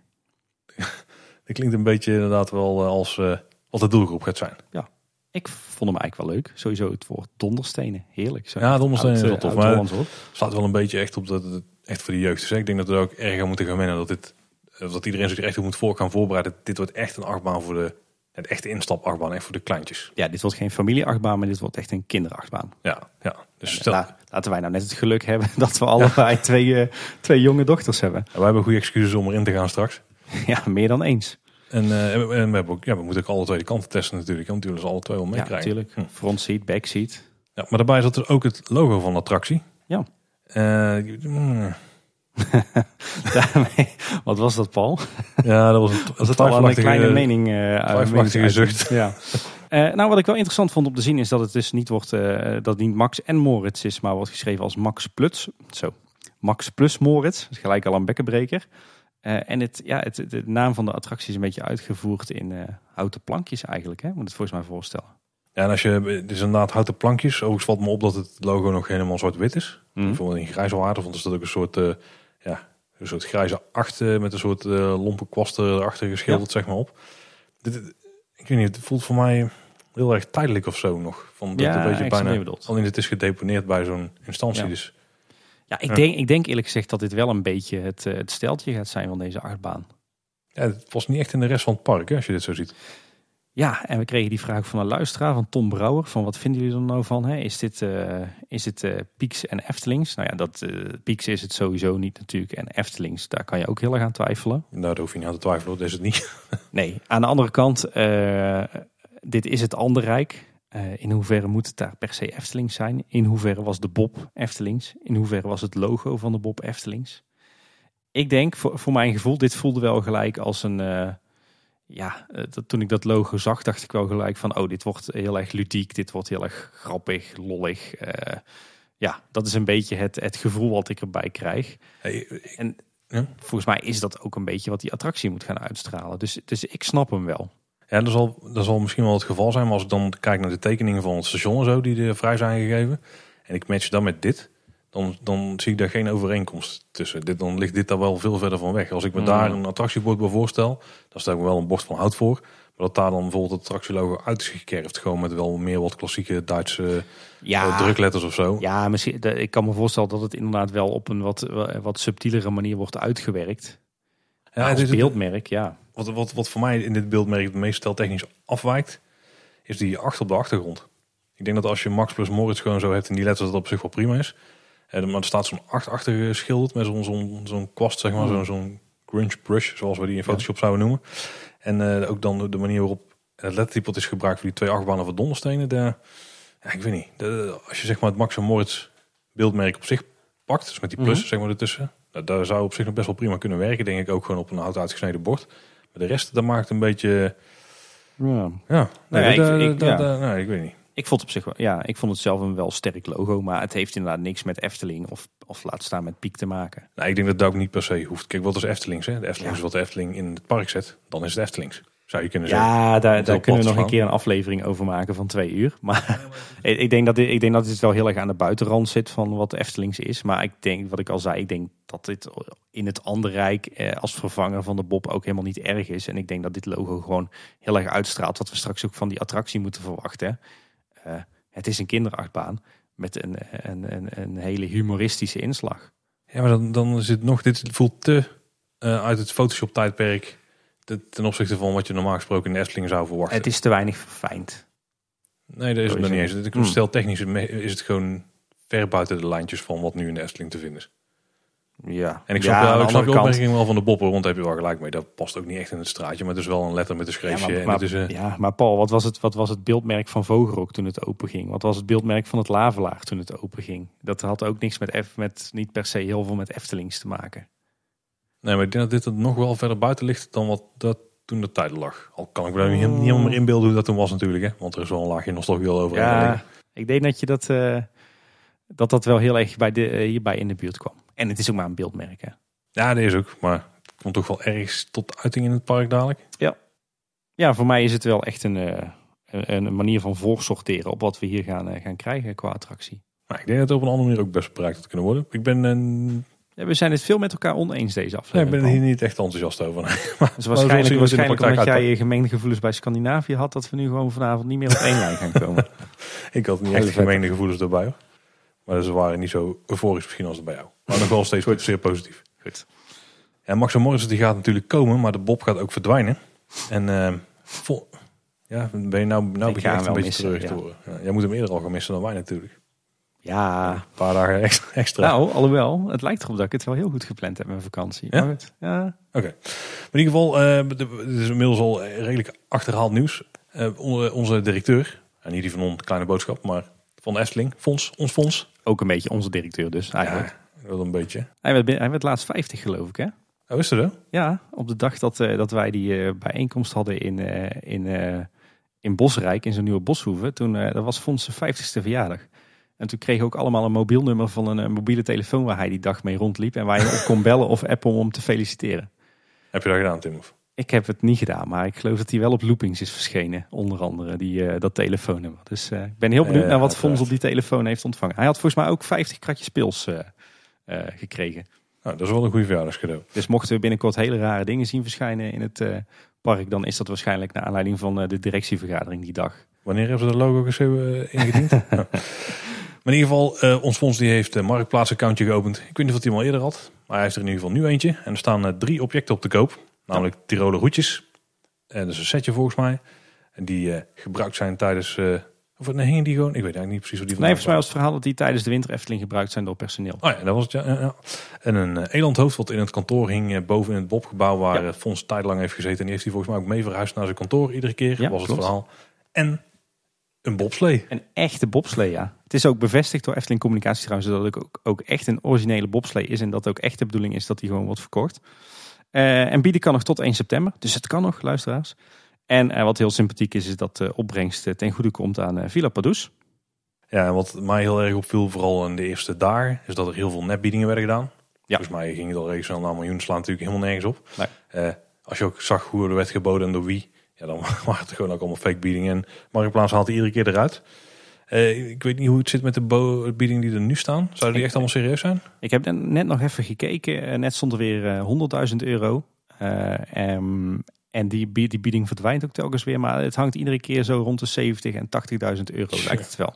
Ik dacht serieus in het begin nog van, oh, dat is wel leuk voor op kantoor. Ik ja. dan mooi vergaderen of zo. Maar dit is uh, niet zo leuk meer. Giel Veenstra zette op Kink ook het, uh, het mes op mijn keel. Maar uh, voor deze bedragen ga ik er ook niet aan. Nee, nee, absoluut niet. Maar ik heb eerlijk gezegd de indruk dat ook die biedingen van 70 en 80.000 euro niet serieus zijn. Dan. Dus nee, dat had ik ook niet. Nee. Ik vraag me af hoe dat de Efteling hier uiteindelijk uit gaat komen. Of dat ze iedereen gaan nabellen wie nou werkelijk serieus het bedrag gaat betalen. Het lijkt me een administratieve ramp te gaan worden. Ik denk dat dat, dat, dat wel is. Ja. Je begint gewoon met het bovenste of het hoogste bod en dan krijg je steeds twee dagen en dan moet je reageren. Nou, dat kan wel even duren. Dat was een drama. Overigens was er ook een hele leuke YouTube film met, uh, met Fons in de hoofdrol die, uh, die even uh, ja, die ons meenam door in het verhaal.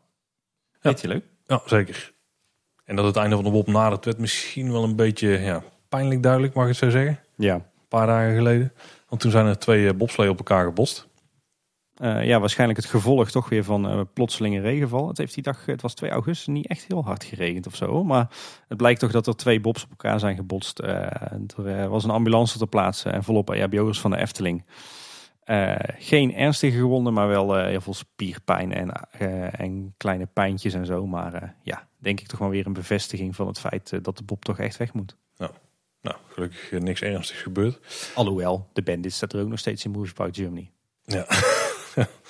een eh, zeer geliefde attractie. Uh, nog een leuke verrassing trouwens vandaag, uh, of gisteren eigenlijk, uh, kregen we denk ik alle abonnementhouders en andere Efteling-fanatici ineens een hele leuke mail van de Efteling. met de vraag, hoe neem jij afscheid van de Bob? en daar zat ook een prijsvraag bij waarmee je een volledig verzorgde VIP-dag in de Efteling kon winnen. Voor zes personen maar liefst. Wel tof, met ook allerlei VIP-kaartjes om voor te dringen in attracties. En volgens mij 170 euro te goed op een bon en oh, zo. Dus het was best wel chic. Uh, maar wat ik het leukste vond, was dat die mail eigenlijk heel mooi gemaakt was. Ja, die zat technisch echt, echt super vet in elkaar. Ja. Het, een heleboel leuke weetjes, maar ook echt een schitterende animatie van... Uh, ja, het, het, leek haast wel een Bob-simulatie bijna. Ook als je, gaaf gedaan. Als je weet hoeveel beperkingen je hebt in HTML-e-mails, dan is het heel erg mooi gemaakt. Echt ja, heel goed uitgewerkt. Hier heeft echt iemand op zitten zoeken. Ik dacht bij alle trucjes die ik zag van... Ah ja, zo is het natuurlijk gedaan. Al die trucjes ken je wel, maar de manier waarop ze ze combineren hebben ze echt heel goed gedaan. Maar dat is even technische applausje voor de Efteling. Of in ieder geval voor het bureau wat het heeft gemaakt. Heel tof. Ja, grafisch zag het er ook echt heel tof uit. Het, het deed mij heel erg denken aan de, de Vogelrok simulatie en de Villa Volta simulatie van uh, Marvin van der Hoeven en Erwin Schever van, uh, van heel lang geleden. Ja, schematisch hoe het er een beetje uitzag. Ja, ja. ik snap het wel. Ja, ja, ja. Heel leuk. En dan het Negenpleinenfestijn is natuurlijk uh, volop bezig nu. Ja, inderdaad. En uh, sowieso ook al wekenlang uh, hot topic uh, of zo'n beetje alle Efteling fanmedia. Klopt wel, ja. ja. jij bent inmiddels ook een paar keer geweest, hè? Ja, inderdaad. ik heb gelukkig inmiddels ook weer twee avonden meegemaakt. wel twee totaal verschillende avonden. ik ben op 27 juli geweest. Dat begon als een hele tropische dag. Alleen van half zes tot acht heeft het toen echt geregend alsof de moesson uitbrak. Dat was echt zo'n dag waar je echt helemaal niks mee kon. Want overdag uh, liep je in je shirtje en op slippertjes bij wijze van spreken. En daarna, uh, ik, ik, was ook echt tot op de onderbroek nat.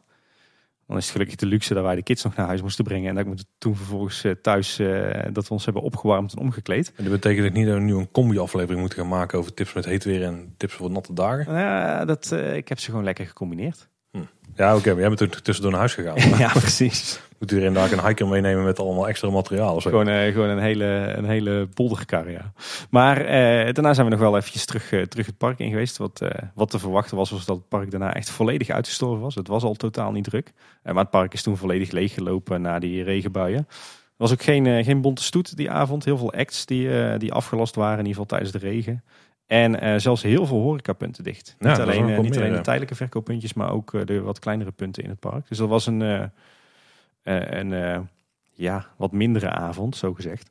Eh, wel heel veel lang kunnen blijven en genoten van de Efteling in het donker. En ook heel veel attracties kunnen doen. Dus dat is dan natuurlijk wel heel tof. En de Efteling is ook altijd heel mooi na regenval. En ik ben het weekend daarna ook geweest. eh 3 augustus. En toen was het totaal tegenovergestelde. Toen was het eigenlijk ideaal pretpark weer. Mooi zonnig, niet te warm.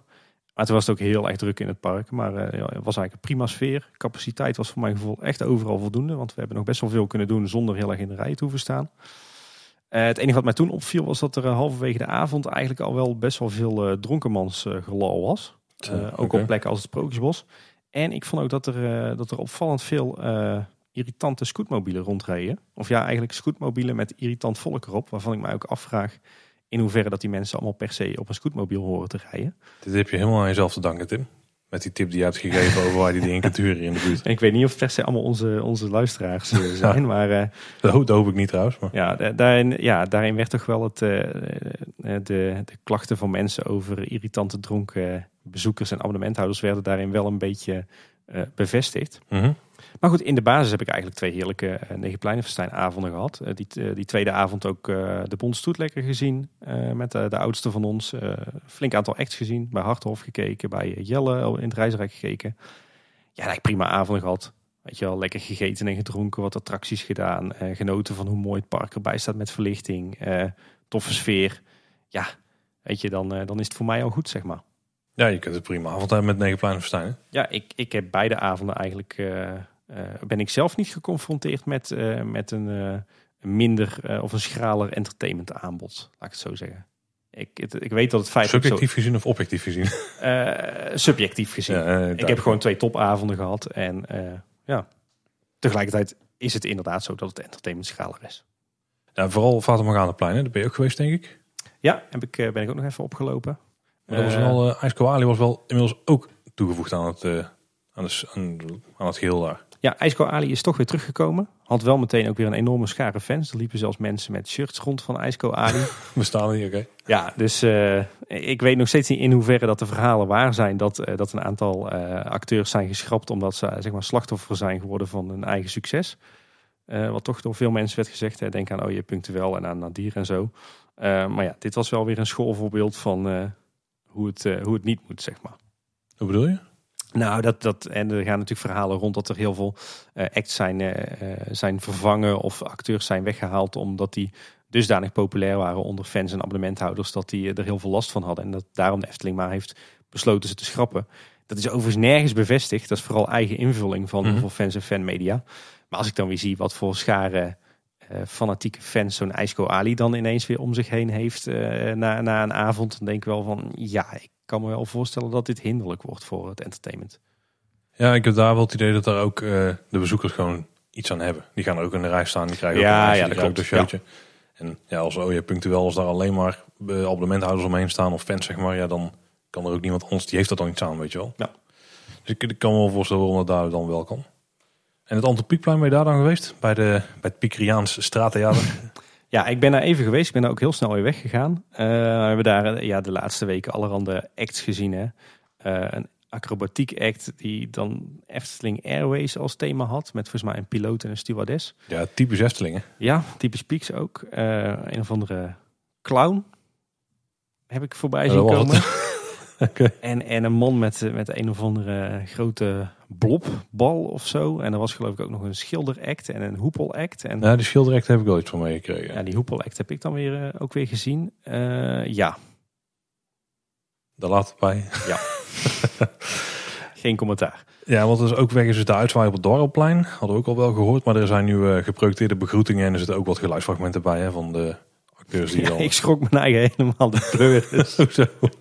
Wij liepen door het huis van de vijf zintuigen driftig in gesprek. En dan komt daar ineens uit het niets komt er ineens zo'n eh, zo'n eh, eh, zo'n zo'n opname van een Efteling entertainer die roept uh, Oudoor.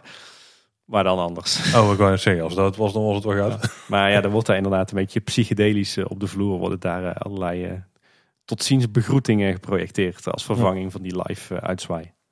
Ja, we kregen van eh, Lorenzino di Medici nog te horen dat Marshmallow Special Softice ook bij de Witte Walvis en de Waas te krijgen is. Dus naast de horen des overvloeds. Ja, dat is nog een, eh, een aanvulling. Heb je die getest?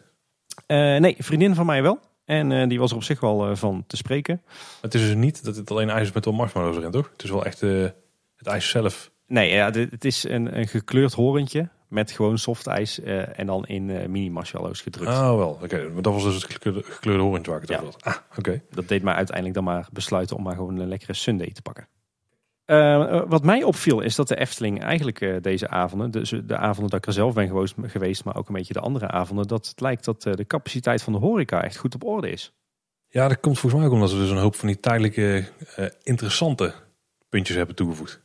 Want ja, je kunt wel een, een puntje toevoegen met weer friet of zo, hoewel dat wel nodig is op heel veel Ja. plekken. Maar er zijn ook wel interessantere eh, dingen te halen, zoals die eh pulled chicken. Heb je die toevallig op het broodje? Die heb ik zelf niet op, maar ik hoor wel van iedereen eh, die ik ken dat die echt zeker een aanrader is. Ja. En daar staan dan wel mee gewoon mensen te wachten. En die haal je gewoon weg uit andere wachtrijen. Nou, nee, ik heb, ik heb nergens bizar lange wachtrijen gezien. Wij hebben zelf twee avonden bij Polles Keuken gegeten.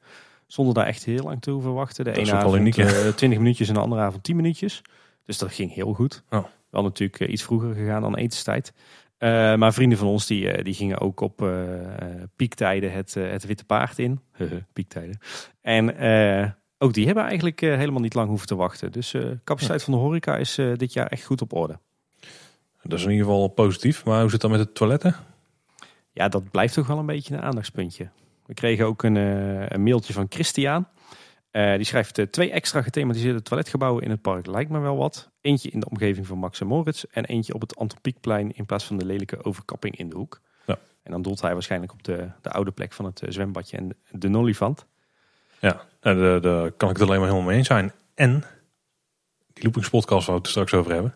Daar is natuurlijk een interview in met Koen Bertens. Ja, en die wist iets heel interessants te bevestigen. hè? Ja, dat er dus toiletten komen bij Max en Moritz. Dus dat is goed nieuws. Absoluut goed nieuws. Ja. Want die, eh, die ontlast dan eh, ook meteen weet je de omgeving Steenbok. Hè? En ik denk dat het inderdaad het Anton Pieckplein eh, ook echt wel een plek is waar een goede toiletgroep bij me zou mogen komen. Ja, absoluut. Want daar zit je toch overal een beetje. Hè, het gemak is net te ver weg. Eh, het Rijsrijkplein is helemaal ver weg. het En, Witte eh, Paard is gewoon een bende. dat is een bende en dat is ook veel te lage capaciteit. Dus daar, eh, daar mist echt wel een toilet. Dat weet ik ook uit de tijd dat ik daar werkte. Dat was daar echt by far de meest gestelde vraag. Ik denk dat er ook volop ruimte is voor een toiletgroep. En ja, ik heb nog even wat, eh, zelf wat zitten denken. En met een kaart en een passer cirkels zitten trekken. Maar volgens mij eh, de enige andere plek in de Efteling naast Max en Moritz en het Antropiekplein waar je dan nog echt eh, geen toiletten in de buurt hebt, is een beetje de, de hoek van Pagode Gondoletta, Toko Pagode. Ja, ja. Maar die zou je heel makkelijk kunnen oplossen. Eh, want eh, er loopt een dienstpad eh, zeg maar vanaf eh Toko Pagode richting personeelsrestaurant aan de Mhm. achterkant van Diorama. Als je daar nou gewoon een publiek pad van maakt, gewoon zo'n secundair pad zoals nu ook is gemaakt van het Kogeloog naar de toiletten van Harthof. dan kan je, kan je zo je bezoekers ook heel makkelijk naar de toiletten van Harthof leiden. Maar dan ga je wel echt backstage toch? Dan ga je backstage, maar goed, dat is met een beetje beplanting wel op te lossen. En dan heb je daar ook een toiletgelegenheid in de buurt. Er zit natuurlijk wel horeca waar dan niks in de buurt zit. Dat was toch geen van die... Dus het valt er wel binnen die straal van 150 meter of weet ik veel. Nee, wat volgens er- mij niet. Dit is echt, eh, want ik heb echt zitten kijken eh, per horecapunt in de Efteling van eh, in hoeverre zit er een toilet in de buurt. Ja, Dit is denk, nog wel echt een pijnpunt. ik denk wel dat je daar met ongeveer...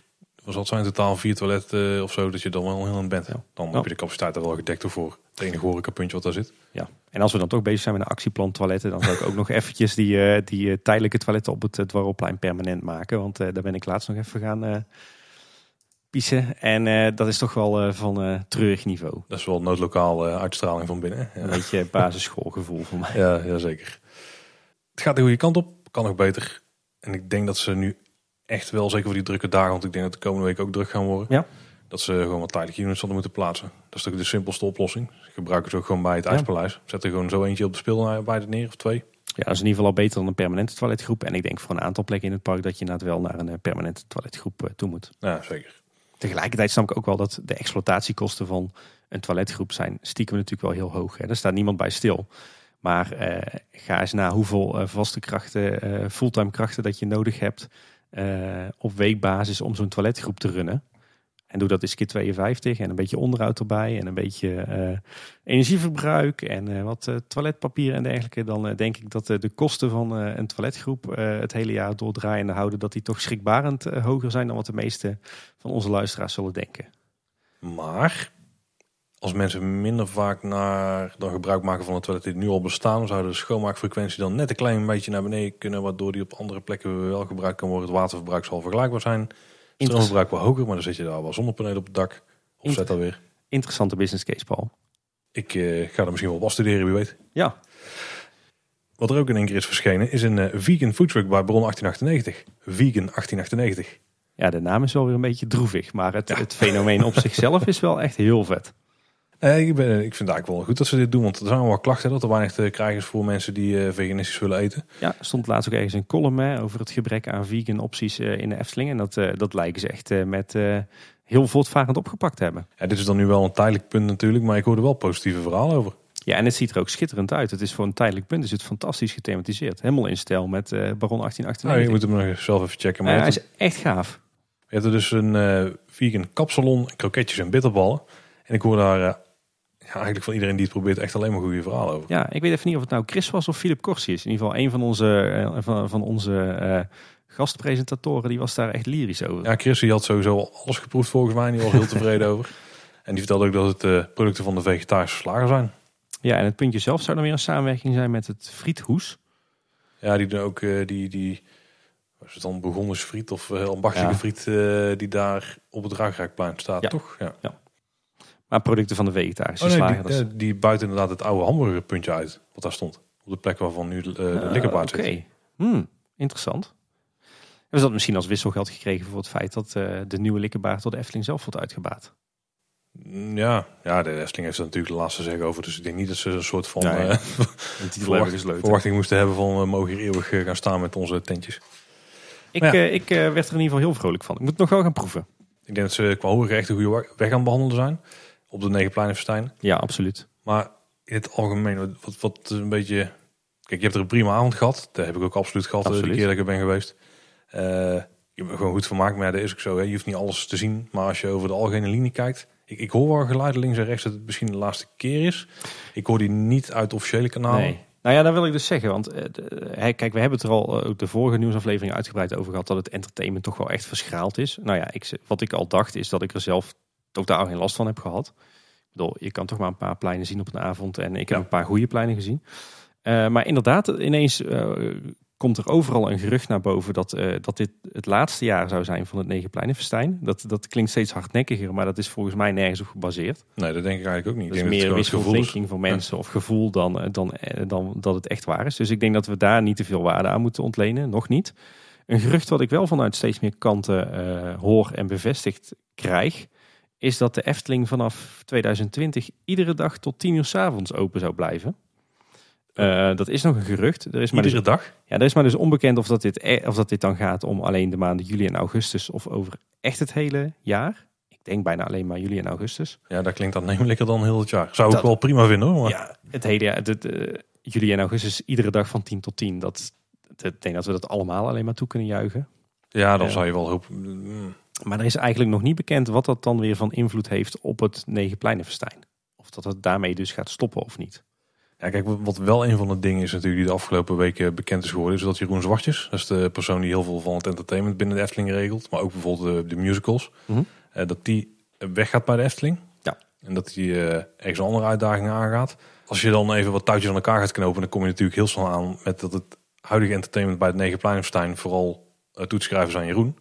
En als die weggaat, zou er dan ook wel onze grote verandering kunnen gaan plaatsvinden. Nou, Nee, dat is dat natuurlijk heel makkelijk misschien één en één bij elkaar optellen. Want er zijn natuurlijk veel meer mensen dan alleen die daarmee eh, te maken hebben. Ik denk eerlijk gezegd, ik heb die ook heel veel gehoord. En die is ook door onze, een aantal van onze luisteraars ges- gesuggereerd. Maar ik denk dat dat echt gewoon eh, richting gaat. Of uh, zoals ze dan eh, in, het, eh, in het Zweeds zeggen. Wat voor snack? Snak. Oké. Maar eh, nee, weet je wat is? Jeroen Zwartjes die is inderdaad jarenlang eh, eindverantwoordelijk geweest voor eh, en de theaterproducties en het entertainment. Maar als je kijkt naar het, het entertainmentaanbod op de eh Negen Pleinenfestijn, dan moeten we er echt niet Jeroen zelf verantwoordelijk voor houden. Ik bedoel, onder Jeroen hebben we natuurlijk werkt een heel team van mensen die verantwoordelijk zijn voor de, de creatieve uitvoering, de producers, de keuze van de acts. Dat doet Jeroen echt niet zelf. Als je kijkt naar, naar het verschalen van het entertainment, de keuze om, eh, om iedere dag door de week entertainment te brengen, eh, waardoor het allemaal maar eenmans acts worden. Ehm, eh, eventuele eh, eh, budgetten die omlaag gaan. Dat is ook niet iets wat je alleen aan Jeroen kan toeschrijven, Jeroen Zwartjes. Dat is iets wat op directieniveau gebeurt. Nee, dus, dus de conclusie die wordt getrokken van Jeroen gaat weg, dus dat is vanwege het entertainment, of dus dat heeft consequenties voor het entertainment. Ik denk dat die zwaar overtrokken is. nou ja, ook, die- gezi- ook gezien het feit dat, dat er al jaren verhalen gaan dat Jeroen langzaam maar zeker richting uitgang ging, zeg maar. Nou, ik denk dat het feit dat hij dat, dat die weg zou moeten vanwege het entertainment, dat is natuurlijk onzin. Want als jij budgetten krijgt en dan moet je mee werken, dan, mag, dan kan je daar niet echt verantwoordelijk voor gehouden worden. Dat, dat het dan niet eh, grote budgetten zijn, zeg maar. Nee. Dus dat slaat nergens op. Dat is dan echt vanuit de fans zo beredeneerd. Maar het feit dat het entertainment zou kunnen gaan veranderen, dat is op zich wel logisch om eraan vast te knopen. Maar nog steeds, hij is, hij is de eindverantwoordelijke. Er zitten veel mensen onder, die kunnen gewoon doorgaan in de Ja. lijn waar ze nu al in werkten, zeg maar. Ik denk dat we daar weinig waarde aan moeten Maar het hechten. kan wel zijn dat als er een nieuw iemand daar aan het roer komt staan die andere ideeën heeft, dat het dan wel zou kunnen wijzigen natuurlijk. Ja, alhoewel ik denk dat dat toch ook eh, die keuze van hoe gaan we nu verder met die negen Pleinenfestijn eh, avonden en de zeven mijlzomer, dat die echt op directieniveau ligt. Nou, ik denk ook, eh, ja, als je het compleet wil omgooien. Ja. Ik zie want jij, we hebben het vast al gehad over de toekomst van negen hoe zou het kunnen. Ik denk dat er nog steeds wel gewoon toekomst is voor hoe het nu is, gewoon met pleinen met entertainment. Ja. Alleen dan is het andere entertainment. En wat het dan precies is, dat maakt dan nog niet eens zo heel veel uit, maar dan is het wel anders. Ja, nou ja, ik, ben, ik moet- zeggen, ik, eh, ik denk dat, eh, dat, dat we wel redelijk wat eh, waarheids, eh, waarheidsgehalte kunnen toekennen aan dat gerucht dat de Efteling in de zomer tot alle avond tot 10 uur open is. Mhm. Ik vraag me dan heel erg af wat dat voor invloed heeft op het, het Negenpleinenfestijn en het entertainmentaanbod. Gaat dat dan ook gespreid worden over alle avonden? En wat ik zelf wel heel jammer vind is dat de gelegenheid, gelegenheid die je hebt om de Efteling in het donker te zien met die schitterende verlichting in het park, dat wordt steeds minder. Dus ja, ik vind het heel tof als we straks weer langer open zijn de hele zomer. Maar tegelijkertijd eh, konden we vroeger tot middernacht eh, genieten van de lampjes en het donker en de sfeer. En nu wordt het straks maar tot tien uur. Wat betekent dat je bijna geen enkele zomeravond meer eh, het park in alle haar pracht en praal gaat zien. Dat vind ik heel jammer. Maar ik, ja, ik ben heel benieuwd wat dat betekent voor het Negenpleinenfestijn. Daar, eh, daar kunnen we alleen nog maar naar gissen. Ja. Ik wil nog één ding eerst anders even erbij vermelden. Want wat veel mensen volgens mij ook vergeten is dat als er een bepaalde soort act in ieder geval wordt gedaan binnen Negenpleinenfestijn, dan zijn die investeringen ook voor meerdere jaren, denk ik. Ja. Net als de dans op het Harthofplein, daar hebben ze kostuums voor laten maken. Die zullen er ook meerdere zijn, want die worden meerdere avonden achter elkaar gedaan. Ik denk dat ze niet iedere avond dezelfde kostuum aan hebben. Nee. Eh, er zijn natuurlijk ook investeringen die je voor de langere termijn. Dus ik Absoluut. verwacht dat we zoiets nog wel een langere tijd kunnen ja, blijven gaan zien. Ik denk ook aan de podia die worden opgebouwd en de Ja, decoratie eraan. Ja, denk ook aan de muziek die ervoor wordt gemaakt. De liedjes, eh, licht en geluid. Ja, Ja, dat breidt ook steeds een beetje uit. Hè. Dat zag je ook met het eh, showtje van, eh, ja, daar gaan we weer, de, de vuurprins en de ijsprinses. Kendrick en, En eh, Jelka. Jelka. Ja. Afgelopen jaar is er ook een nieuw nummertje bijgekomen. En hetzelfde geldt eigenlijk voor het plein bij het Harthof. Dat is ook weer, eh, wat was het ook weer Tim? Twinkle, twinkle, yeah, yeah, yeah. Daarom vroeg ik het, dankjewel. Eh bijgekomen en zo breiden ze steeds een beetje uit. Maar het zijn investeringen voor de lange tijd. Ja. En een aantal van die dingen zien we wel gewoon terugkomen. En ik denk dat als je dan gaat kijken naar wat zou er gebeuren als het iedere dag tot 10 euro is. Ik kan me wel voorstellen dat de entertainment dichtheid dan in het weekend wel iets hoger is dan nog eh, dan in de rest van de week. Gewoon omdat de Mhm. bezoekersaantallen wat hoger liggen en dat ze dan die wat meer willen verspreiden. Maar dan zal er in de rest van de week toch ook wel iets te zien moeten zijn extra Ja. in de avonden. Voor mij is het één groot vraagteken welke kant we nu op gaan. Ja, nou logisch, logisch gedacht zou ik denken dat er dus in de door de weekse dagen ook wat meer entertainment bij komt, maar dan misschien een wat minder volume. En dat in de weekenden wel iets meer wordt uitgepakt, maar misschien, ja, dat zal dan ook wel minder zijn dan nu Ja. op een weekendse dag. Ik heb, er, ik heb er de laatste week wel over, eh, over na zitten denken. We hoefden, eh, op het werk was het rustig. Wij hoefden geen eh, kleine boodschap op te nemen. Jij was weg, Paul. Dus eh, ik had ook niemand Wat te praten. gat. Ja, precies. Welke kant moet het nou op met, eh, met de zomeravonden? En ze hebben mij altijd geleerd, je kan beter twee dingen goed doen dan vijf dingen half. Mhm. En ik denk dat dat een beetje eh, het euvel is aan het huidige Negenpleinenfestijn. Ik denk dat als je die zomeravonden eh, wilt versterken, eh, dan moet je echt eh eens wat gaan indikken Laat nou eens dat idee los dat op ieder plein entertainment moet zijn. En wat, wat, wat voor mij toch de oplossing zou zijn voor, voor een, een nieuwe vorm van zomeravonden, is uh, maak die speelwijde nou weer eens belangrijk. Ehm, niet met een groot podium zoals vroeger, want dan kan niet meer met geluidsoverlast. Maar zoals dat op Midzomernacht was uitgevoerd, ehm, maak daar een groot veld met vlonders of eventueel ook wat gras. Zet daar heel veel leuke foodtrucks neer. Niet alleen die, die commerciële tentjes, maar ook echt een beetje hè, wat je op festivals tegenkomt. Dus echt die alternatieve foodtrucks. Oh, ik dacht meer in de vegan 1898 sfeer. Kan ook, dat, dat vult elkaar mooi aan. Knal daar een hoop terrassen en bankjes neer. Uh, zet daar een, een bandje neer. Uh, een klein podiumpje waarop je toch iedere avond wat andere muziek programmeert. Hè, maar hou dat heel erg low profile. De ene avond zingen songwriters, de andere avond lokaal talent. De avond, andere avond misschien een coverband. Iets met uh, symphonic metal of juist iets met, met klassieke muziek. Hè, maar hou het heel klein. En maak dat nou eens de, de kern van je, van je park.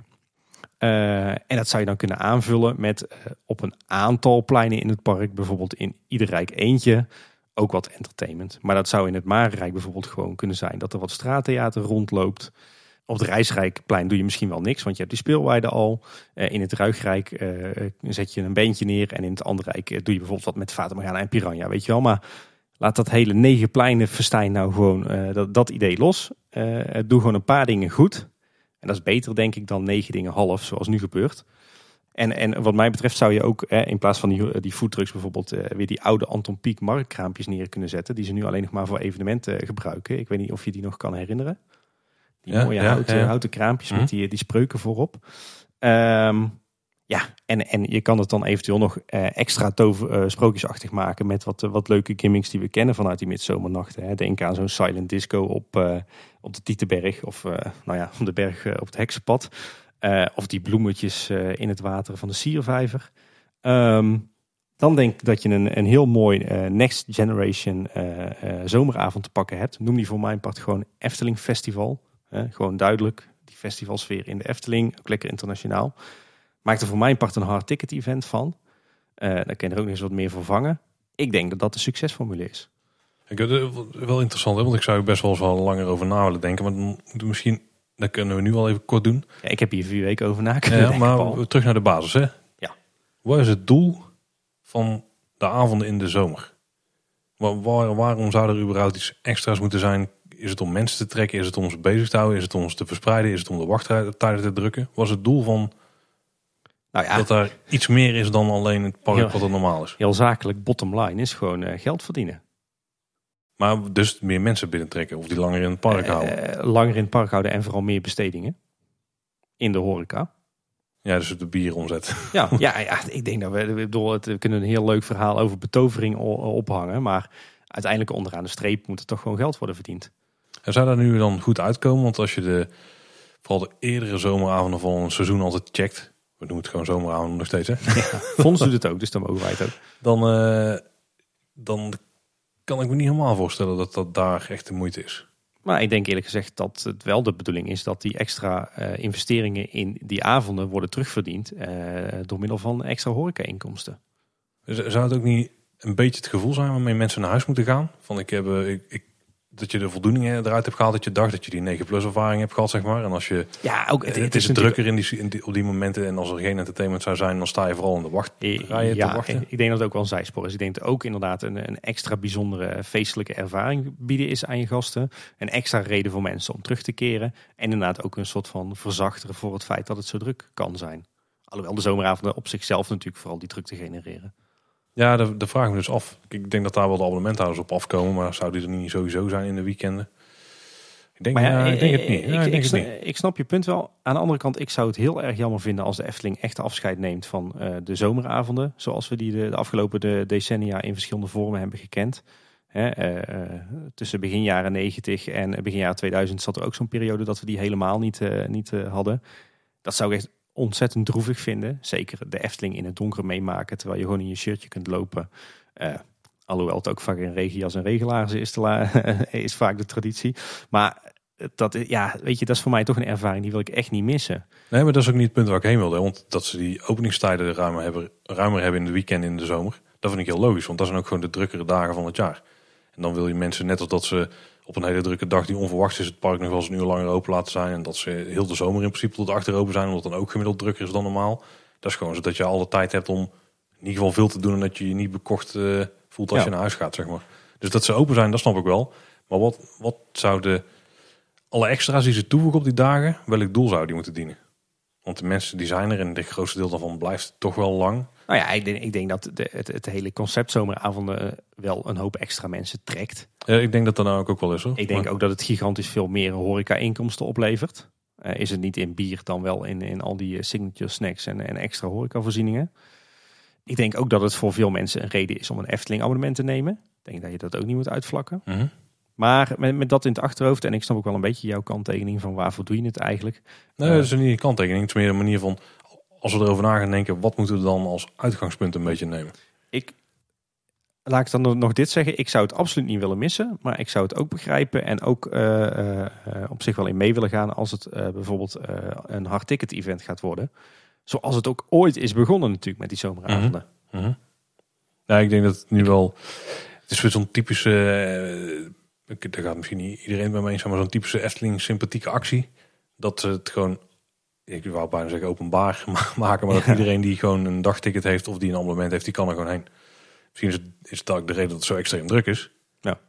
En dat is het erg, dat weet ik niet, want er is extra entertainment. En als dat doel is zeg maar dat je, je wil mensen trekken en je wil die ook op kunnen vangen met iets anders dan alleen in de wachtrij staan.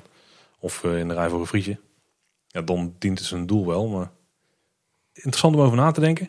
Eh, daar moeten we het binnenkort echt wel een keer meer over hebben. Ja, we hebben hier ooit over zo'n aflevering over gemaakt. De aflevering 45 zeg ik uit mijn hoofd. Over ook een beetje de geschiedenis van de zomer, verschillende eh, eh, manieren waarop zomeravonden werden gehouden. Ik denk dat het, als je terugkijkt in de geschiedenis, dat de zomeravonden ooit begonnen zijn als een hard ticket event. Dus om geld te verdienen met kaartverkoop aan een bijzonder evenement. Hm. Toen zijn begin jaren 90 is men gestopt daarmee. En toen is het eh, volgens mij ergens eind jaren 90 of begin jaar 2000. Ik heb het nu niet, even niet meer eh, goed voor de geest. Toen zijn de zomeravonden weer teruggekomen. En ik heb het gevoel dat ze toen vooral terug zijn gekomen om die extra horeca-inkomsten te genereren. En dat is toch een andere inslag. eh. Nu zitten ze natuurlijk op zo'n punt dat als ze eraan aan de knoppen gaan draaien op een ander moment, op een andere manier. En als ze, dat het heel moeilijk is om te voorspellen. Want wat is nou de reden dat de mensen komen en wat is de ervaring die ze krijgen omdat er juist zoveel komen? Eh, En- en- en- ingewikkeld verhaal. Ik denk dat het een hele interessante business case is. Net als die toiletgroepen. Eh, ik, ik denk en ik hoop dat de, de Efteling eh, bezig is met een onderzoek met een vier, vijf, zestal scenario's van hoe gaan we verder met die zomeravonden. Waarbij wordt gekeken van wat betekent dat voor kosten, wat betekent dat voor inkomsten, wat betekent dat voor algemene gasttevredenheid, et cetera, et cetera, et cetera. En dat ze daar met plusjes en minnetjes uiteindelijk de beste variant uitkiezen. En uiteindelijk werkt het dan toch net wat anders in de praktijk dan Ja. op papier. Maar ik hoop dat ze wel met zo'n soort scenario studio, studie bezig zijn. En misschien zijn ze stiekem ook wel gewoon bezig om het op een hele eh, rustige manier om te bouwen naar iets anders. Want je ziet dus wel dat er dus veel meer signature snacks zijn dit jaar. Dat ze daar ook echt wel mee eh, te Ja. koop lopen. Want het staat op het blog. Volgens mij delen ze het ook op social media. En er staan er gewoon duidelijke borden in het park en zo. Ja. Ook dat het uniek is. Eh, en volgens mij loopt dat wel. Dus we gaan wel een beetje meer die food richting op. Ik denk dat dat Ja. wel een goede, goede switch is. Sowieso omdat ze de capaciteit nodig hebben. Maar het is ook wel iets extra's op dat moment. Ja. Dus dat is heel tof. En dat ze daar, daarna misschien een lichte draai gaan geven aan, het entertainment. En dat ze dat steeds gaan aanpassen. Maar misschien Ja. met iets grotere stappen dan de afgelopen jaren zijn ge- is gebeurd. Ja. Maar als ze de openingstijden helemaal gaan aanpassen, dan, dan staat alles in één keer weer open. Ja. En ja, mijn devies eh, zou dan echt zijn: eh, beter twee dingen goed doen dan vijf dingen half. Eh, dit was misschien wel het langste hoofdonderwerp dat we ooit hebben besproken. Toch weer, hè? Zullen we het eens kort proberen te houden bij de volgende? Ja. Eh, de fietsenstalling van de Efteling die is eh, gratis geworden. Ja. Maar die was in eerste instantie ook onbewaakt geworden. Ja, dit was een, eh, een, een hele bijzondere. Eerst kwam het bericht inderdaad dat de Efteling fietsenstalling voor iedereen gratis werd. Want de Efteling wil klimaatneutraal zijn en fietsen stimuleren en duurzaamheid. Super, Goed. 10 punten. En toen kwam ineens in een bijzinnetje erbij van... ja, maar omdat die dus gratis is, maken we de stalling maar bewa- onbewaakt. En dat leverde behoorlijk wat ophef op, snap ik ook. Want eh, de fietsen worden tegenwoordig steeds geavanceerder en steeds duurder. En dan wil je echt niet eh, in een of ander shabby hoekje... eh, op een oude vuilnisbelt je fiets neerzetten... zonder dat daar iemand bij staat. Maar ik vond het ook heel raar, want ja... Misschien heb ik de verkeerde indruk op al, maar volgens mij was toch 90% van wat er gebruik maakte van de fietsenstalling was al abonnementhouder Ja. en betaalde echt geen gulden of geen euro voor die fietsenstalling. Dat idee had ik ook al, ja. Volgens mij is een fietsenstalling nooit echt rendabel geweest. En het is Nee. gewoon een service naar je bezoekers. Precies. Dus volgens mij hebben ze al nooit, eh, eh, hebben ze al überhaupt nooit winst gedraaid op de fietsstalling en eh, amper inkomsten gehad. En om dan te zeggen van nou, het, het is voor iedereen gratis en daarom maken we hem dan maar onbewaakt. Dat voelde voor mij als een beetje een, eh, een slecht excuus voor een verkapte bezuiniging. En maar als je fiets wil stimuleren, dan moet je de dingen inderdaad gewoon gratis maken, die fietsenstalling. Dat hebben ze gedaan. Maar dan moet je hem ook gewoon bewaakt blijven aanbieden, zodat die mensen ook echt een fiets daar neer gaan zetten. En dat ze dan niet met de auto gaan. Want dat is dan net iets minder moeilijk om weg te halen en zo. Nou, ik ken verschillende mensen die, die serieus hebben gezegd van ja, maar dan ga ik niet meer met de fiets hoor. Nee, precies, dat was ook mijn idee. Ja, ik heb zelfs een vriendin gehad die zei eh, van ik zet hier de fiets wel in de achtertuin en dan lopen we vanuit hier wel naar de Efteling. Want ik ga mijn dure e-bike niet, eh, niet daar eh, aan de kinkerpolder Nee. zetten. Nou ja, een, hele rare, rare move van de Efteling. Maar die werd ook vrijwel, vrij snel afgestraft met een hoop ophef. En ook weer heel snel teruggedraaid, want hij is weer gewoon bewaakt. Ja, en dat is goed, want dan Ja. stimuleert het fietsen echt. Helemaal top. Ja, zeker. We kunnen het wel. Kort en krachtig. We gaan verder. Ja. Kijk, ook nog een poging wagen. hey, in, eh, ik was op vakantie. Ik was naar Scandinavië gegaan, omdat jij mij daarvoor... had-. Ik weet nog steeds wat het allemaal betekent. Ik heb alles in Engels gedaan daar. Zijn er die balletjes? En dat zijn shitbular. Dat scheelt er niet veel. Jettebra. Nou ja. FN. Ehm, en een van de andere redenen om naar Scandinavië te gaan, buiten jouw enthousiasme, was gewoon om de, de warmte te omzeilen. Mhm. In ieder geval uit de weg te gaan die wel eens in Nederland kan heersen zo eh, in de zomer. En dat was aardig geslaagd. Want het was eh, in eh, Scandinavië een graad of 12 koeler dan hier in eh, Nederland. Want het was het 40 graden. Ja, hier was het eh tyfus heet, eh, Ja. om het maar even goed te zeggen. Ja, dat was het de perfecte uitdrukking daarvoor. Ja. Dus ik was heel blij dat wij daar waren. En ik klaagde nog over de bijna 30 graden. Dus Ja. sorry. Dat is voor Scandinavië ook heel heet. Eh, wat mij heel erg opviel is dat, eh, dat de Efteling eh, eh, zich deze keer heel goed eh, eh, had voorbereid. Want in tegenstelling tot eh, best wel veel andere parken in onze regio. Ik eh, noem bijvoorbeeld eh, Disneyland Parijs, waar volgens mij zo'n beetje het halve park dicht, eh, stil lag.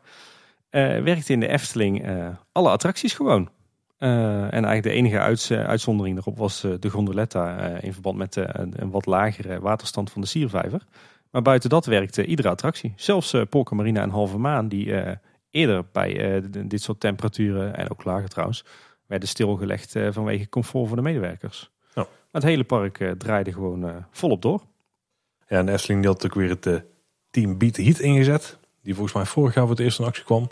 Ja. Dus mensen die gewoon op verschillende plekken nat maken. Volgens mij staan ze ook bij Piranha dan bijvoorbeeld Ja. met een uh, tuinslang nat spuiten. Al kunnen het ook gewoon wel medewerkers van de attractie Ja. zelf zijn. Uh, Team BT, dus die trokken volgens mij echt wel door de Efteling heen met super soakers en dat soort materiaal. En die werden zelf ook flink nat. Ja. Eh, de Efteling die eh, promoot ook nog eh, alle ijsjes die je kon kopen in het park. Heel slim. Dubbel, dubbele winst hè. Je houdt mensen cool. Een soort van. je Ja, zet de horeca er wel in Precies. de kijk. En bij Ravelijn daar hadden ze wel echt maatregelen genomen. Er was een extra show al om half elf ochtends. De reguliere show om 12 uur. En de rest van de shows werden dan geannuleerd op het heetst van de dag. Om vervolgens vanaf 7 uur weer door te gaan met de gebruikelijke shows. Ja. Heel slim. Eh, in verband met eh, toch het welzijn van de paarden en de acteurs. Ja, en een luisteraar Nick die had nog wat uitzoekwerk gedaan. En die had even bij de Efteling gecheckt van hoe zit het nu precies met eh, warme dagen. En die kon achterhalen dat de Efteling een hitteplan heeft wat ingaat bij temperaturen boven de 30 graden. De mensen van de Milieudienst die beginnen dan al om 6 uur s ochtends en die werken tot 11 uur. In de ochtend dus. Ja. En aan het eind van de dag vanaf 6 uur dan werken ze ook. En dan gaan we eigenlijk verder met het werk tot ongeveer 2 uur na sluitingstijd. Eh entertainment mag geen fysiek zwaar werk doen op dat moment. Die mogen niet dansen bijvoorbeeld. En Pardoes en Pardijn die worden dan alleen maar vervoerd met de Pardoesmobiel. En die mogen maar maximaal 30 minuten in functie zijn. Ja. Dus in plaats van ze te voet gaan, dan gaan ze met het wagentje. Andere rechten worden dan verplaatst naar een plek in de schaduw. Dus die gaan niet in de volle zon staan. Klinkt ook eh, heel verstandig. Ja. Ze hebben volgens mij gewoon onze aflevering geluisterd. Hm. Eh, de Ravelijn die wordt bij temperaturen boven de 30 graden in principe geannuleerd en dan vervangen door meet and greets. Maar ik denk dat ze hier wat... Ja, nou, ik denk dat dat de reden is waarom dat ze die vroege shows en die late shows doen. En Ja. op het heetst van de dag niet. En het eh, personeel van attracties en horeca die mag vaker tussendoor wat eten en drinken. Nou, ik denk dat ook wel logisch. Heel goed. Ja. Tof dat de Efteling eh, ook een, eh, een hitteplan heeft. Ja. En dan, dan heel, heel, heel tof nieuws, Paul. Ja, volgens mij hebben we het hier ook al sinds bijna het begin van de podcast over. Vanaf eh, 1 augustus, dus dat is nu inmiddels anderhalve week. Ja. En dat is dus bijna twee jaar na de introductie van het systeem. En we hebben het over de boardingpas bij de Python. Eh, is er naast de boardingpasrij en de single rider lane ook altijd een normale wachtrij. Ja. Waarbij al heel lang voor hebben gepleit. Ja, precies. Ja, want voorheen was het zo dat, eh, dat ze werkte met eh, of boarding pass of de normale wachtrij. En nu hebben ze eindelijk dus besloten van nou, we gaan toch naar het, het aloude systeem zoals Disney het toepast. En gewoon de normale wachtrij en de boardingpasrij naast elkaar gebruiken.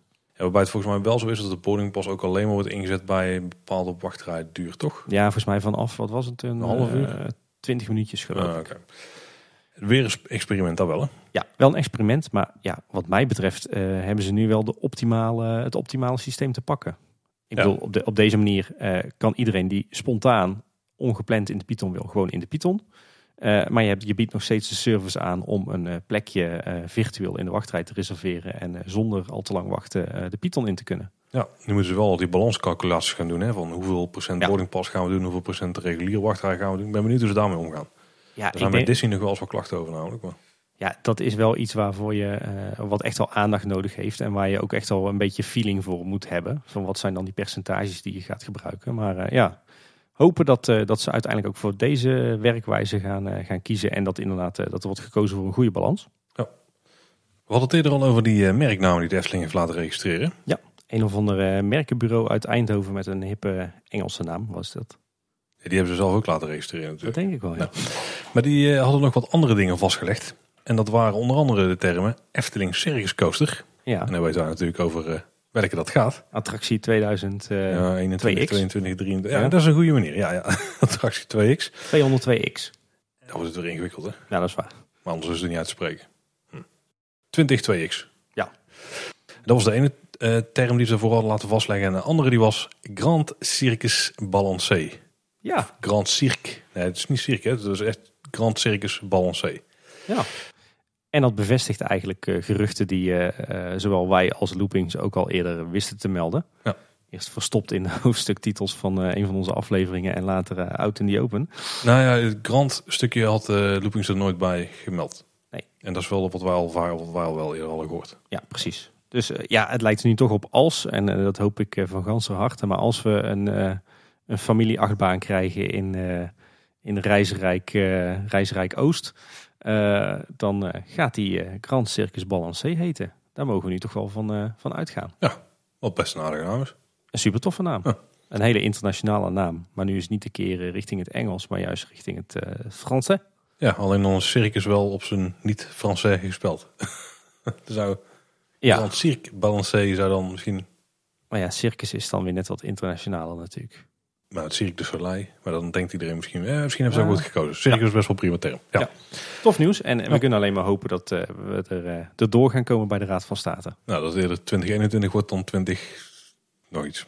Ja, alhoewel ik een hard hoofd in heb, want ik had, kreeg vandaag zelfs het nieuws dat zelfs in een van mijn eh, projecten, want gewoon groot onderhoud uitvoeren of eigenlijk een, een woonwijk herinrichten, is dat ik last ga krijgen van stikstofdepositie. En wellicht mijn project daar ook averijden oploopt. Dus eh, Heb je nog wel weilandjes ergens liggen die nu worden verpacht aan een boer of dat dat niet? kan ik wel. Ja, die hebben we wel als gemeente. Nee, Hey, goed gewoon even inwisselen. Ik ga naar de afdeling grondzaken morgenochtend. En waar we het al een paar keer over hebben gehad, deze aflevering. Dat is de nieuwe Loopings podcast. En de eerste aflevering was, zoals we net al zeiden, met Koen Bertens. Een interview over eh, ja, eigenlijk heel veel dingen die hij binnen de Efteling doet. Ja. Eh, er zaten wel interessante opmerkingen tussen. Ja, nee, ja, normaal gezien ben ik niet zo van het kopiëren van content van andere podcasts. Maar goed, ik eh, ga er even vanuit dat iedereen die ons luistert ook inmiddels wel eh, de Loopings podcast heeft geluisterd. En zo niet, dan moet je dat gewoon echt gaan doen. Ehm, maar even wat highlights. Wat mij heel erg opviel was dat Koen aangaf dat de populariteit en ook vooral de, de waardering van Pandadroom de laatste jaren terugliep. Terwijl we daar toch eigenlijk altijd het geluid hoorden van de Efteling van nee, de Pandadroom is eh, nog steeds populair onder de normale gast. Dus wat ja, dat jullie? moet je natuurlijk als communicatieafdeling ook wel melden. Ja, maar eh, ja, het blijkt dus dat die populariteit ook echt bij de gewone bezoeker eh, terugliep. Maar dat daarentegen de populariteit van het spookslot nog hartstikke stabiel is. En dat dat voorlopig in ieder geval betekent dat het spookslot gewoon blijft zoals het is. Nou, ja, zolang brandveiligheid dan echt een groot issue gaat worden. Nou ja, dat hebben ze wel redelijk eh, eh, goed onder controle volgens mij. Maar eh, dat vond ik wel een geruststelling. Ik vond ook wel mooi dat Koen Pandadroom de langstspelende film ter wereld noemde. Ik denk dat dat ook wel aangeeft hoe het Efteling Management zelf tegen de attractie aankijkt. Ja, inderdaad. In ieder geval Koen. En wat hij dus ook al aangaf, wat we net al aanhaalden. Toilet en horeca bij Max en Moritz. Ja. Ik ga wel dat Duitse braadwoest eh, Ja, ik ben wel benieuwd wat, Ja. wat, of dat, wat dat nog voor invloed heeft op eh, de steenbok. Of eventueel een soort van permanente bijerse markt of zo. Ja, misschien één punt of zo wat daar nog Ja. ergens in de gevel of Hm. zo bij komt. Ehm, ook leuk was dat hij zei dat het personeel nu al een 9 plus eh, heeft. Als, als, eigenlijk als enige aspect tot nu toe eh, in, de Efteling in de beoordeling. Een 9,09 volgens mij. Ja. En wat ik heel tof vond om te horen is dat we een uitbreiding gaan krijgen van Polles Keuken. Ja, de, van de binnenzitcapaciteit hè? Ja. Dat over, ja, ja, binnen zit het wel. Ja, nou ja, ik geloof dat ze de, eh, het, het overdekte gedeelte van het terras bij het gebouw gaan trekken. En ben benieuwd hoe ze dat dan uiteindelijk in de praktijk gaan doen. Want het Ja. is eigenlijk L-vormig. En de Ja. poot van de L, ja, dan zit je wel heel ver van de rest van het restaurant vandaan. Hoe gaan mensen er van de bediening daar dan naartoe en zo? Ik heb er tijdens mijn eh, half uur in de stromende regen in de wachtrij eh, voor Polles Keuken heb ik het uitvoerig zitten bestuderen. En het, ik, ja, het lijkt mij ook knap lastig, want dan wordt het echt een soort pijpenlaadje of zo. Ja, misschien gaan ze al, ja, het sowieso smal. Misschien gaan ze alleen het rechte stuk doen. Zeg maar niet de, de- het laatste stukje van de L wat naar links wegloopt, maar alleen de lange lengte die daar vanuit de deur of zo eh, Ja. te bedienen is. Want dan heb je tenminste een beetje overzicht. Hmm, Maar ik, in ieder ik- geval, er kunnen meer mensen binnen zitten en dat Ja. is vooral op de koudere dagen wel eh, nodig. Absoluut. Ik hoop wel dat er dan wel weer een overdekt terras terugkomt. Ja, want in de schaduw zitten is daar ook wel fijn in de zomer. Ja, en, en ook in de, de, de, de najaarsdagen kan je daar ook best wel lekker zitten overdekt, eh, op het overdekte en verwarmde terras. Maar we zullen denk ik even moeten wachten tot eh, de bouwtekeningen er zijn, want die zullen allicht gaan komen. En dan Ja, zou het kunnen we nodig dat zijn? Want als ze daar gewoon eh geïsoleerde houten wanden of zo aan de binnenkant, of eigenlijk aan de buitenrand dan gaan plaatsen om het dicht te maken, zijn ze dat dan niet al? Nou ja, het is een ingreep met invloed op eh, het brandveilig gebruik van het gebouw. Dus Oh, die is bouwvergunningsplichtig. Kijk. Zou ik zeggen als ik bij de gemeente Loonbestand zou werken. En bijvoorbeeld nog onder een bepaalde, nee wacht, dan was het alleen over de kappingen. Over kappingen tot bepaalde oppervlaktes die mochten dan zetten. Maar dit is er natuurlijk al. Ja. Oké. Eh, wat die ook zei, was een beetje een lange aanloop er naartoe, maar dat er voorlopig geen externe horeca binnen de spoorlijn te vinden zou gaan zijn. Ja. Dus we hebben nu eh, Laplace, zit net buiten de spoorlijn. Ja. Ik denk dan, wat heeft dat voor invloeden van wat er gaat gebeuren aan de oostkant van het park? Want ik denk niet dat ze de spoorlijn daar gaan verleggen. Nee, ik denk niet dat hij hem zo bedoelde. Nee, ja, daarom. Zo, zo bedoelde hij niet. Hij bedoelde meer zodra je het Warropplein af bent, dan kom je in, de, in het park en daar geen externe horeca. Wist je trouwens ook eh, dat eh, Koen heeft bevestigd dat er vier BNM's gaan komen in de Efteling? Nee. Want hij zei ehm, over de doelgroepen dat er niet meteen vijf heftige achtbanen van BNN komen. Oh, Dus dus nog maar Vier, dat is Ja. er een plek zat voor blijkbaar. Dan misschien nog drie, dan neem ik ook wel genoeg mee. Hoor. Dus Ik, bij eh, deze- ook, ja. Bij deze bevestigd. Ja, en tot slot bleek ook dat eh, zowel Ravelijn als Aquanura nog steeds een gelijkblijvende populariteit hebben. En dat zolang dat zo is, dat ze niet gaan investeren in nieuwe shows. Ja, wat ik ook nog eh, hoorde en dat vond ik ook wel interessant is dat Aquanura niet aangepast kan worden of dat er geen nieuwe show gemaakt kan worden zonder eh, dat wet daarbij betrokken is. Ja. Dus de leverancier. Er was ook een vraag die we laatst kregen van een luisteraar. Ja, klopt. Van kan de Efteling het zelf volledig vrij programmeren? Nou, dat kan dus niet. Daar is altijd iemand van Nee. wet bij betrokken. En er zijn sowieso showmensen bij betrokken die extern zijn. Snap ik ook wel hoor. En ehm, wat ik zelf nog een interessante op- opmerking vond, is dat als ze de openingstijden op een dag van de Efteling uitbreiden van 6 tot 8 uur s avonds, dan nemen de wachttijden gemiddeld met 7 minuten af van de attracties. Zo. Dus als we dan daar tot 10 uur open gaan in de zomer, Tim, je weet, gaat Ja. dan een kwartier af ongeveer. Zou best kunnen. Zou mij niks verbazen. Wat ik vooral interessant vond als je het hele interview pakt en een beetje de dingen die Koen te melden had, eh, gewoon ja, beluistert zeg maar. Dan kwam er voor mij vooral heel erg uit dat ze helemaal niet stom zijn in de directie van Efteling. Nee, maar dat, die, die conclusie had ik al eh, op, op basis van andere dingen getrokken. nee, maar dat is voor ons een hele logische conclusie en dat weet je ook wel. Maar als je af en toe hoort hoe mensen online praten over wat er allemaal gebeurt natuurlijk en welke beslissingen er Ja. lijken genomen te worden, dan denkt niet iedereen dat dat zo is. Nee, en voor mij voelt het ook heel erg alsof we niet alleen aan tafel zaten met een van de directeuren van de Efteling, maar alsof we ook aan tafel zaten met een pretparkliefhebber en een Efteling-liefhebber in hart en nieren. Ja, absoluut ja. En ik weet dat het niet alleen voor Koen geldt. Dat geldt voor eh, volgens mij zo'n beetje alle directieleden die er allemaal al heel lang zitten. Eh, en wat jij zegt, eh, kijk, wij krijgen wel eens te horen, kleine boodschap is te positief. Maar volgens mij zijn wij best wel kritisch. Alleen proberen wij wel altijd de zaken die gebeuren in de Efteling van alle kanten te bekijken. Dus ook naar de zakelijke kant, ook naar de economische financiële kant, ook naar veiligheid, naar wetgeving. En ja, dat, dat bracht Koen ook denk ik in, deze, in dit interview goed naar voren. Van joh, bij ieder besluit wat de Efteling neemt speelt veel meer dan alleen de dingen waar de fans naar kijken. Namelijk hoe ziet het eruit en hoe goed is het kwalitatief. En in hoeverre dient het mijn mensen? Ja. Die dan niet aansluiten bij de totale doelgroep die de Efteling moet bedienen. Precies. En dat, dat vond ik vooral mooi eruit komen. Dus als je heel erg goed eh, van heel veel van die zaken die Wessel vroeg. En hij stelde ook best wel de vragen die heel veel eh, fans ook hebben. Of Ja. openbaar stellen zeg maar, op, in, op internet. Die werden mooi beantwoord. En dan krijg je best wel goed een beeld van hoe ze, dat soort beslissingen worden genomen. En wat voor dingen er allemaal meespeelden. Dat vond ik eigenlijk het meest interessante nog van het hele interview. Ja, een heel mooi kijkje achter de schermen. Een heel prettig gesprek. En eh, ja, ook eh, denk ik een heel mooi resultaat voor, eh, voor Wessel. Een hele toffe eerste aflevering. Ja, zeker. En ik zei ook tegen Wessel, wij, wij kunnen nog veel van zijn interviewtechniek leren. Ja, daar hij ook journalist voor en wij stal amateurs. Precies. Hey, onderhoud Tim. Je Ja. hebt natuurlijk vier weken op gewacht hè. Maar je mag weer helemaal eh, los gaan branden. Ik mag weer los. Nou, het valt op zich wel mee qua grote onderhoudswerkzaamheden. Maar eh, we hebben toch in de loop der weken het een en ander gespot. Eh, wat opvalt is dat de draak Etna, de draak bij Joris en de draak, al, al heel lang kapot is. Die spuwt geen vuur, die staat stil. Die mist een stuk van haar tong. En er hangt ook geen mist. Dus dat is eigenlijk beleving nul daar. Dat lijkt toch een eh, behoorlijk eh, hardnekkig technisch probleem. Eh, dan zag ik op Twitter een berichtje voorbij komen dat er weer mist zou zijn gespot in het eh, Zomperwoud. Dus ik Misschien was natuurlijk- het de condensen met die 40 graden of zo. ja, precies. Dus ik natuurlijk al helemaal euforisch. Een paar keer in droomvlucht geweest, maar nee hoor, geen mist, geen enkele keer. Dus misschien was het een testje, laten we het hopen. Eh, verder ben ik, en eigenlijk moet ik me daar heel erg voor schamen, maar ben ik voor het eerst sinds het groot onderhoud zelf in Vogelrok geweest. Tijdens een van de zomeravonden. Ehm, ik moet zeggen dat ik eh, best wel vrolijk hoor van eh, de sterrenhemel die ze daar nu, eh, wat is het, projecteren eigenlijk hè?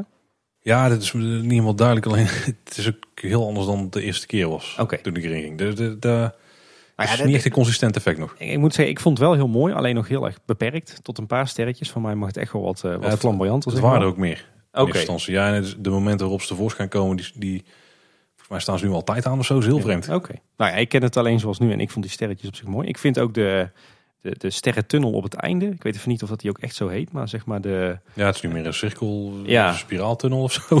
Die, vind- die vind ik ook echt wel opgeknapt. Mooier dan wat het was. Eh, maar mij viel op dat de ritmuziek heel erg zacht staat. En eh, dat de geluidseffecten die er nu tussen, tussendoor zijn gemixt, zeg maar, dat die heel erg hard staan ten opzichte van de ritmuziek en ook een beetje misplaatst voelen. Ja, ook dat was anders in het begin. Daar daar lijkt ook de techniek er niet helemaal lekker te lopen. Ik viel me sowieso op dat eh, op social media dat er behoorlijk wat onvrede was over een groot aantal storingen in Vogelrok. Die schijnbaar ook al lang voortduren. Eh alhoewel laatst er schijnbaar wel een, een aantal armaturen in de opstaphal die allemaal scheef, schots en scheef hingen, dat die inmiddels zijn gerepareerd. Maar ja, dat Ja, is dat- allemaal nog net niet. Ik weet ook niet wat er bij Vogel ook is gebeurd. Hoor, want, want de eerste paar keer dat ik erin ging nadat die was gerenoveerd, toen, of gerenoveerd, nadat die eh, onderhoud had gehad, toen was het eigenlijk best wel prima, vond ik. De- Die effecten die leken wel redelijk te kloppen. Ook de, ik had het idee dat de geluidseffecten ook best wel matchten met wat er gebeurde eh, rondom de baan. Maar het lijkt ergens helemaal uit elkaar gelopen te zijn. En ook, er was één treintje of zo waar de muziek het niet zo goed van deed. Kan ook zijn dat je die hebt getroffen dan. Ja, Dat hij ook eerder ermee stopt of zo. Daar heb ik dan nog niet meegemaakt. nee, Maar dat was bij mij ook niet. Maar hij stond gewoon heel eh, zacht. vreemde dingen. Die Ja. effecten met die sterrenhemel, die kwamen volgens mij toen met ja, eigenlijk op het moment dat je een beetje bovenaan de lift komt, dan zag je die. En eh, nog volgens mij bij de trimbreak, daar ergens kwam, ehm kwam de effect nog tevoorschijn. Dus op het moment dat je er echt even naar kunt kijken, zeg maar. Maar nu is het gewoon een beetje random. Of staat er zelfs altijd aan volgens mij één keer dat ik er laatst in zat. Dan, Ja, bij min- mij- dan ja. met minder sterren. Heel vreemd. Bij mij volgens mij alleen eh, bij de lift. Maar goed. Dan vielen er ook nog een paar dingetjes op in Carnaval Festival. Eh, dan viel me, eh, mij viel bijvoorbeeld op dat uh, Manneke Pis, die je tegenkomt vlak voordat je de Belgische scène inrijdt, dat hij eigenlijk sinds het grote onderhoud, ja, hoe gaan we dit netjes zeggen, zijn geslachtsdeel mist. En is ook niet meer in de telpist. Is dat zo? Ik dacht dat ik hem nou wel op zien doen. Volgens mij niet. Hm. Ik heb erop gelet en de, Misschien kort, is het niet. Eh, misschien ook weer zo'n Legionella dingetje, wie weet. Hm. Verder was het zo dat eh, de, de figuur die in de, de allereerste scène met de, de kikkers op de achtergrond staat, eh, met die, eh, die rode neus met die wieken eraan, met die tulpen erop, dat, die, dat daar een stuk van zijn hand was afgebroken. Ehm, waarschijnlijk omdat hij in, in aanvaring was gekomen met een van die tulpen of zo. Ehm, was overigens gewoon schuim van binnen. Dus zoals ik al dacht, zijn die kan, oude carnaval festival figuren gewoon wel gesculpt uit schuim. Nou, de hand in dit geval. Ja, nou goed. Eh, beide handen hebben ze toen even twee dagen verwijderd gehad. En eh, die zijn daarna eh, teruggeplaatst. Alleen nu bewegen ze niet meer. Hm. Dus wie weet zit daar, komt daar het een met het andere in aanvaring. Dat is wel jammer. En Joost Bloks die merkte nog op dat de pop met de hoge hoed in, het, in de Nederlandse scène sinds het groot onderhoud een ambtsketen om heeft. Met een B erop. Dus die is blijkbaar burgemeester geworden. En dat heb ik reed. En in de Duitsland scène is de pop in eh, oranje, rood, wit, blauw. eh, zijn rood, wit, blauwe oorbellen kwijt. En heeft ehm, daarvan in, in de plaats nu een soort mini feesttoetertje in zijn mond. Zo, er zijn wel de details. Dus Joost eh, goed opgelet. Zo, nou, daar gaan we al. Samen maken we een kleine boodschap. Ja. Dan eh, zijn er de afgelopen weken weer eh, behoorlijk wat storingen geweest aan de Oude Tufferbaan. Eh, met name na eh, regenval, maar ook na hitte. En eh, de attractie is eh, uiteindelijk eind juli eh, een weekje gesloten geweest om onderzoek te doen naar de technische problemen en om die op te lossen. Maar ik heb er eigenlijk niet meer op teruggehoord eh, wat daar nou de uitkomst van was. Hij is sindsdien ook niet meer regenachtig of heet geweest. Dus nou, dat is nog even een kwestie van in de gaten houden. Ik heb wel een kleine broertje van de oude tuffer gezeten op vakantie. Ja, vastbiel. Heb je ook een rijbewijsje laten maken Ja, voor zeker. en voor de kids. je Zelf. barn? Ja? Ja, zelf niet, maar die waren populair. Leuk hè? Ja. Heel tof. Eh, er is onderhoud geweest in het eh, spookslot. Eh, ik heb zelf nog geen polshoogte genomen, maar Efton Nerd wel. En die volg ik graag op Twitter. En die gaf aan dat de verschillende figuren nieuwe kleding hebben gekregen. Dat de pruik van Esmeralda is opgeknapt. En dat een eh, 3D-brilletje wat door een onverlaat bij de jammerende man naar binnen was gegooid in de vorige show. Dat die netjes is weggehaald. Ik heb nog even een last minute toevoeging trouwens. We kregen nog te horen van Lorenzino di Medici. Dat de zon in de Monaco-scène, of de, in ieder geval de Riviera-scène, of net wat dan ook is, tussen eh, België en Frankrijk, die draait Ja. weer. Oh, hey, dat is tof. Dan eh, nog meer positief nieuws qua onderhoud. Want eh, de hengel is eindelijk terug bij Pinocchio. Ja, inderdaad. Na heel lange Nou. afwezigheid. Laat zo zeggen, er is een hengel terug bij Ja. Pinocchio. Een nieuwe hengel. Een heel mooi gedetailleerd exemplaar. De hengel die, is nu wel echt vastgemaakt aan het hek. Dus je kan er niet meer mee op en neer wiegen zoals met die oude het geval was. Eh, het lijkt erop dat dit eh, een hufterproof eh, versie is. Maar er zit ook een molentje aan van RVS. En eh, die kan je ronddraaien. Dus wie weet krijgen we hier nog een of ander interactief element. Want het valt me op dat aan de, de dobber en de vislijn, zeg maar, die aan de hengel hangen, dat daar ook een heel dun vislijntje aan zit. Eh, die in het water loopt eh, naar een mechaniekje wat verborgen is onder een paar keien. Dus het lijkt er toch op alsof we op de een of andere manier, als de kinderen straks aan het molentje van de vishengel draaien, dat dan misschien de hengel op en neer gaat Hm. of zo. Ik heb het nog niet in werking Zou gezien, maar daar, eh, dat lijkt wel te, te gaan komen. Het lijkt ook een iets minder, ja, hoe heet dat? een iets degelijker mechanismetje. Ja. Nou, oké, ik zie het wel zitten. Eh, verder is het kinderavonturen Dolof een week eh, dicht geweest eh, in verband met wat noodreparaties aan, aan de, de hagen, zeg maar. Het was niet aangekondigd van tevoren, dus dat, vandaar de, term noodreparaties. En ik zag een foto van wederom Eftel Nerd van de Vliegende Hollander. Die werd geëvacueerd uit de mistscène. En toen viel mij opeens op dat er iets heel anders tegen de muur aan zit daar dan de eerste jaar het geval was. Daar zat namelijk eerst van dat eh, hele wollige akoestische materiaal tegen de muren in een soort zigzag. Zou ook in de containers liggen inderdaad. Ja, dat, dat was daar gemaakt, zowel voor akoestiek als ook een beetje die dieptewerking. Eh, maar die blijkt eh, tijdens het laatste onderhoud verwijderd te zijn en nu vervangen te zijn door een soort van ja, harde, vlakke isolatieplaten in kleur. Ik geloof dat dat akoestische materiaal wat er eerder hing, dat dat ook heel erg nat en vies en werd en zo. Dus misschien dat ze daarom hebben vervangen. Eh, verder, eh, en, eh, we hebben Eftel Nerd wordt ook een soort van hofleverancier Ja, voor onze Van podcast. En die had nog wat kleine puntjes. Er is schijnbaar geen muziek bij Zwaankleef aan op het Antropiekplein. Geen projectie op de spiegel van de stiefmoeder van Sneeuwwitje. De projectie van het meisje met de zwavelstokjes is verkeerd afgesteld. Ehm, en er is een nieuwe kruik verschenen in het waterrad van Las Brouwhuis. Kijk. En jij was weer in Villa Volta geweest, Tim. Ja, ik ben ook weer een paar keer in Villa Volta geweest. En, en daar hebben we natuurlijk een hoop storingen gehad. En ook een beetje het eh, gerucht dat er wellicht eh, eh, de schommel tegen de trommel aan zou lopen. En de keren dat ik erin zat, viel mij toch op tijdens de hoofdshow dat je af en toe toch een soort van knal hoort en ook een hapering voelt. Dus het lijkt er echt op dat er nog steeds iets, iets geks zit in de mechaniek. Of dat er toch iets aanloopt. Maar dan gaat iets in ieder geval nog serieus nog steeds niet goed. Nou, Verder viel me op dat in het Wonderwoud in Droomvlucht eh, de muziek heel erg zacht staat. En eh, dat het eh, orgel van de vermolenmolen heel erg vals is geworden. Waarschijnlijk als gevolg door, die, door die extreme hitte waar draaiorgels heel erg gevoelig voor zijn. Want ook het Gavioli-orgel van de stoomcarousel, die, die heeft wat valse noten sinds kort. Ja, wat de laatste dagen opvalt is dat er eigenlijk al sinds begin augustus geen Aquanura meer draait. En het lijkt dus te zijn in verband met de problemen met de waterkwaliteit. Ja. Maar zou er dan te veel zooi of zo in de sproeiers kunnen komen? Misschien Nou, ik, heb, ik heb een navraag gedaan bij de Efteling, maar ze wilden niet meer zeggen dan dat er problemen zijn met de waterkwaliteit. Het zou inderdaad kunnen zijn dat er te veel rommel in het water zit wat de techniek niet aan kan. Het zou natuurlijk ook een gezondheidsdingetje kunnen zijn. Hè. Eh, er zou blauwe algen in kunnen zitten. eh, er zou botulisme in kunnen zitten. Er zou legionella in kunnen zitten. eh, noem maar op. Ja, Allemaal niet fijn.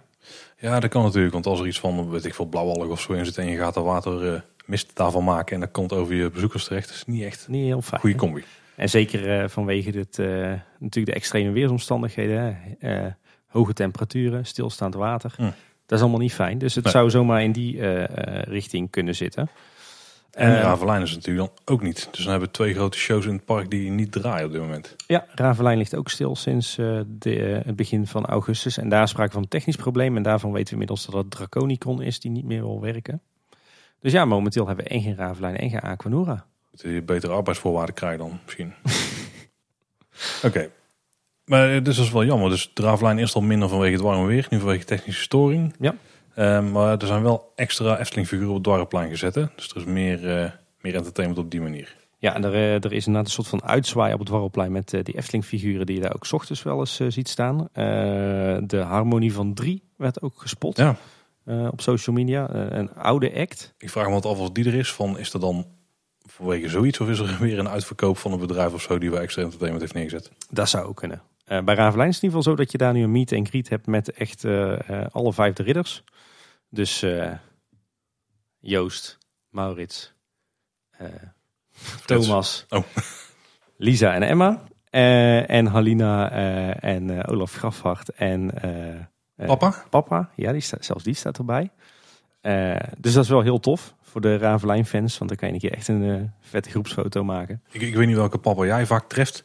Maar de bekendste voor mij, Ja. die zou ook perfect René Merkelbach kunnen spelen in zijn eh biopic.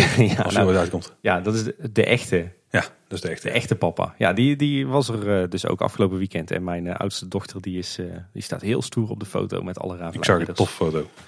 Nou, wat weten we verder nog? Dat de storing bij Ravelijn inmiddels op de onderhoudslijst staat als einddatum onbekend. Dus Ja. dat biedt niet echt perspectief. En verder is het gissen. Nou, nog wat kleine dingetjes die me zijn opgevallen. Eh, er zijn, eh, de vlaggetjes zijn van de duwdraaimolen af, eh, die op de voormalige locatie van het kinderspoor staat. Dat is volgens mij wel het, het allerkleinste onderhoudsnieuwtje van deze aflevering. Missende vlaggetjes. Het viel mij op dat er bij de zeven geitjes eh, ook van die anti-spiegelfolie is aangebracht op de ruitjes. Die zit hier aan de binnenzijde. Eh, dat is een beetje de, diezelfde folie als die ook bij Roodkampje en de God van Sneeuwwitje is aangebracht. Ik weet niet of ik daar nou een verbetering vind. Nee, nou ik niet, want het sowieso is daardoor je, je, zeg maar, wordt je zicht er een beetje toe beperkt. Want het, Ja, wordt dat net is iets wel- matter. Dat is mooi, want het is ontspiegelende folie. Ja. Waardoor je het beter zou moeten kunnen zien. Met het resultaat dat je het uiteindelijk minder goed ziet. Ja, en, en bovendien komen er ook van die hele rare vetvlekken op die je er niet Ja. van afkrijgt. En, eh, en het viel me ook op dat, ze, dat er heel erg veel luchtbelletjes onder het folie zitten. Dus ja, al met al zou ik zeggen, eh, trek die folie er weer af. En als mensen last hebben van de spiegeling, dan gaan ze maar gewoon lekker met hun ogen tegen de ruit aan staan. Zoals al die kindertjes. eh. Ja, dat doen ze dus blauw nog steeds. Want daardoor wordt het zo vet. Ja, maar ja, die folie zit aan de binnenzijde. Oh, zo. Dus Maar dat verbaast mij ook altijd hoe dat, dat dan kan. Ja, Misschien, lijkt- misschien zijn het geen vetvlekken, maar de, de, de, je, je hebt op, al, op die drie locaties in het Sprookjesbos, op die nieuwe folie, heb je, heb je een heel raar soort vlekken. Ja, maar het, lijkt een beetje zo'n olievlek effectje overheen zitten, weet je wel. Met zo'n paarsige, rozige gloed of zo. Ik, eh, ik, ik vind het heel sympathiek dat ze, het, eh, dat ze eraan werken, maar de, de uitvoering is nog een beetje twijfelachtig. Ja, de gasbeleving moet er niet per se beter op. Nee. Eh, dan viel me ook nog op dat het eh, eh, water in de fonteintjes bij Hans en Grietje eh, veel te hoog staat. Waardoor dat die eh, fonteintjes zelf eh, zeg maar eh, niet, niet Bijna wegvallen. Ik moest er ook aan denken toen ik de, de nieuwste ochtend in Pretparkland over Hans en Grietje luisterde. Toen ging het daar ook over. En iets grappigs wat me ook opviel toen ik, toen ik uit de Droomvlucht kwam afgelopen week. Is dat Droomvlucht is een tijdje geleden, volgens mij dit voorjaar, heeft, is in de me- meandering zijn alle wandjes gesausd. opnieuw en later ingeschaduwd. Maar ze zijn twee kolommen vergeten. Want als je Droomvlucht verlaat via de winkel en je kijkt naar links, dan zie je daar twee eh, spierwitte kolommen. Netjes in de verf, maar die zijn Hm. ze vergeten in te schaduwen. Zo dat die vanzelf wel weer, denk ik. Ja, ik denk eerlijk gezegd dat het eh, eh, een opleverpuntje is wat niemand heeft gezien.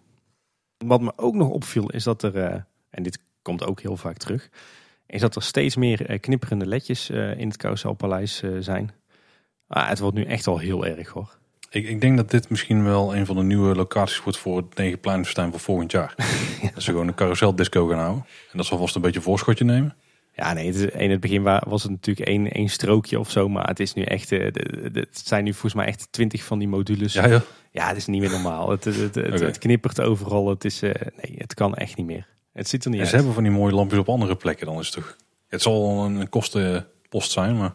Ik, ik hoop echt dat, dat hier nu niks meer aan gebeurt, omdat er binnenkort eh, een, eh, eh, toch weer een nieuwe modificatie aan zit te komen. En dat we ja, toch een nieuwe generatie LED-verlichting krijgen hier, die we, zoals je zelf al zei, op andere plekken in Efteling veel geslaagder is.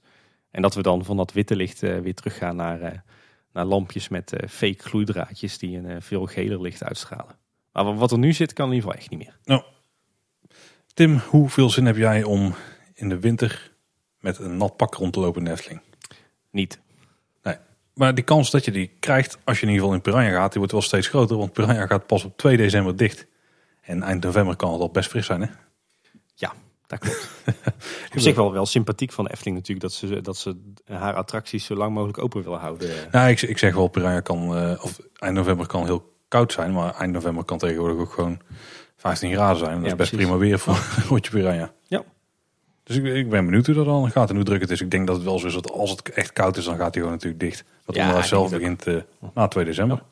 Die, eh, die info die haalden wij trouwens van de onderhoudskalender op de Efteling site. Eh, maar verder zijn er nog geen nieuwigheden op. Dus ze hebben echt het onderhoud nog maar doorgepland tot eind 2019. Nee, ik denk dat na de zomerperiode zal wel weer een flinke update komen van al het werk wat gaat gebeuren.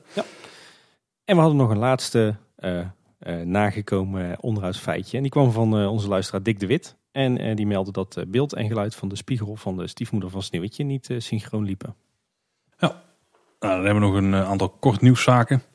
Op YouTube is veel activiteit van de Efteling geweest. Ondanks dat het de zomer is hè, en dat ze toch al heel het park vol hebben zitten.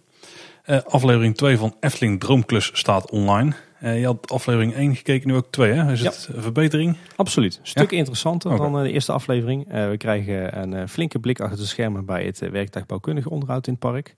Eh, onder meer bij eh, Baron 1898, bij Joris en de Draak en bij Vogelrok. Hm. Eh, en we krijgen ook een mooi kijkje achter de schermen bij wat de dames van het kostuumatelier doen. En daarbij zien we ook aardig wat mooie beelden van het, het Carouseltheater. Oh, toch eens gaan, gaan checken. Naar aanleiding daarvan kreeg ik trouwens ook nog een leuke opmerking van Mr. Mark D. fanatiek luisteraar van ons en van Details. En die schrijft, ik voelde een nieuw stukje beleving en betovering.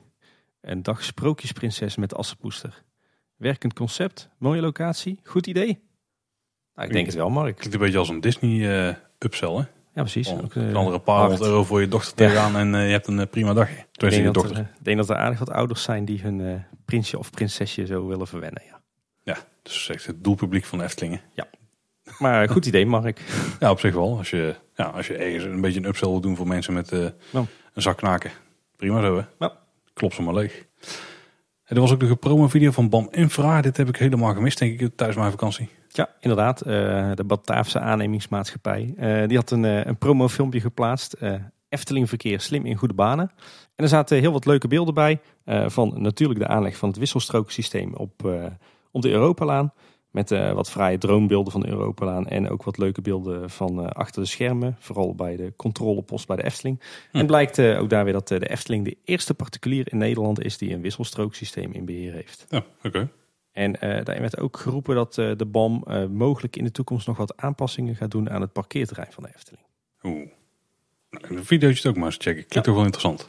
Link in de show notes. Ja, we werden ook nog gewezen op een eh, oude video van de Efteling in 1990. Dan, dat voelt dat voor mij niet eens zo heel oud, maar dat is het dan wel. Een beetje, beetje waar eh, onze liefde voor de Efteling Ja. is begonnen. Hè? Ja. Ja, nou, dat is ook wel natuurlijk eh, rond die periode waar wij de aflevering van hebben gemaakt met de plattegrond. Want dat was Ja. 91. Ja. Een jaartje ervoor dit. Ja, precies. Dit was, is wel een mooi begeleidend beeld daarbij. Ja.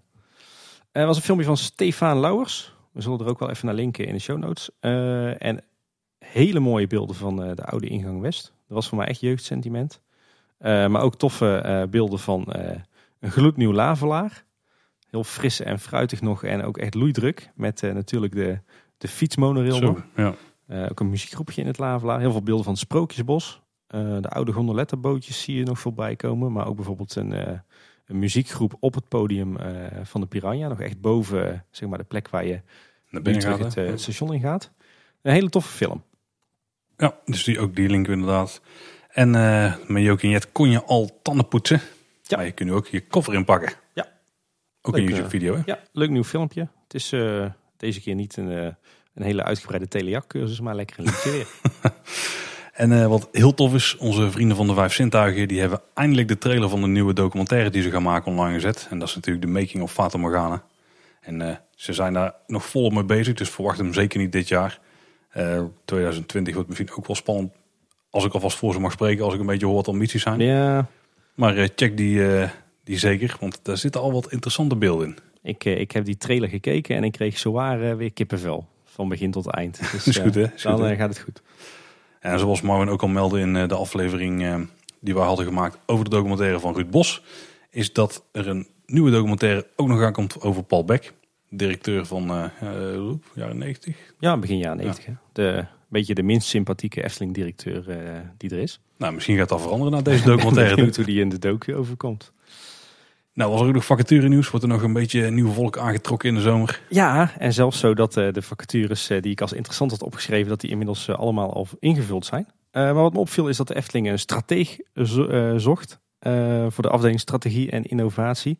En opvallend was dat, die, dat dat een afdeling is met maar liefst zeven strategen in totaal. Dat is toch behoorlijk fors voor een eh, attractiepark.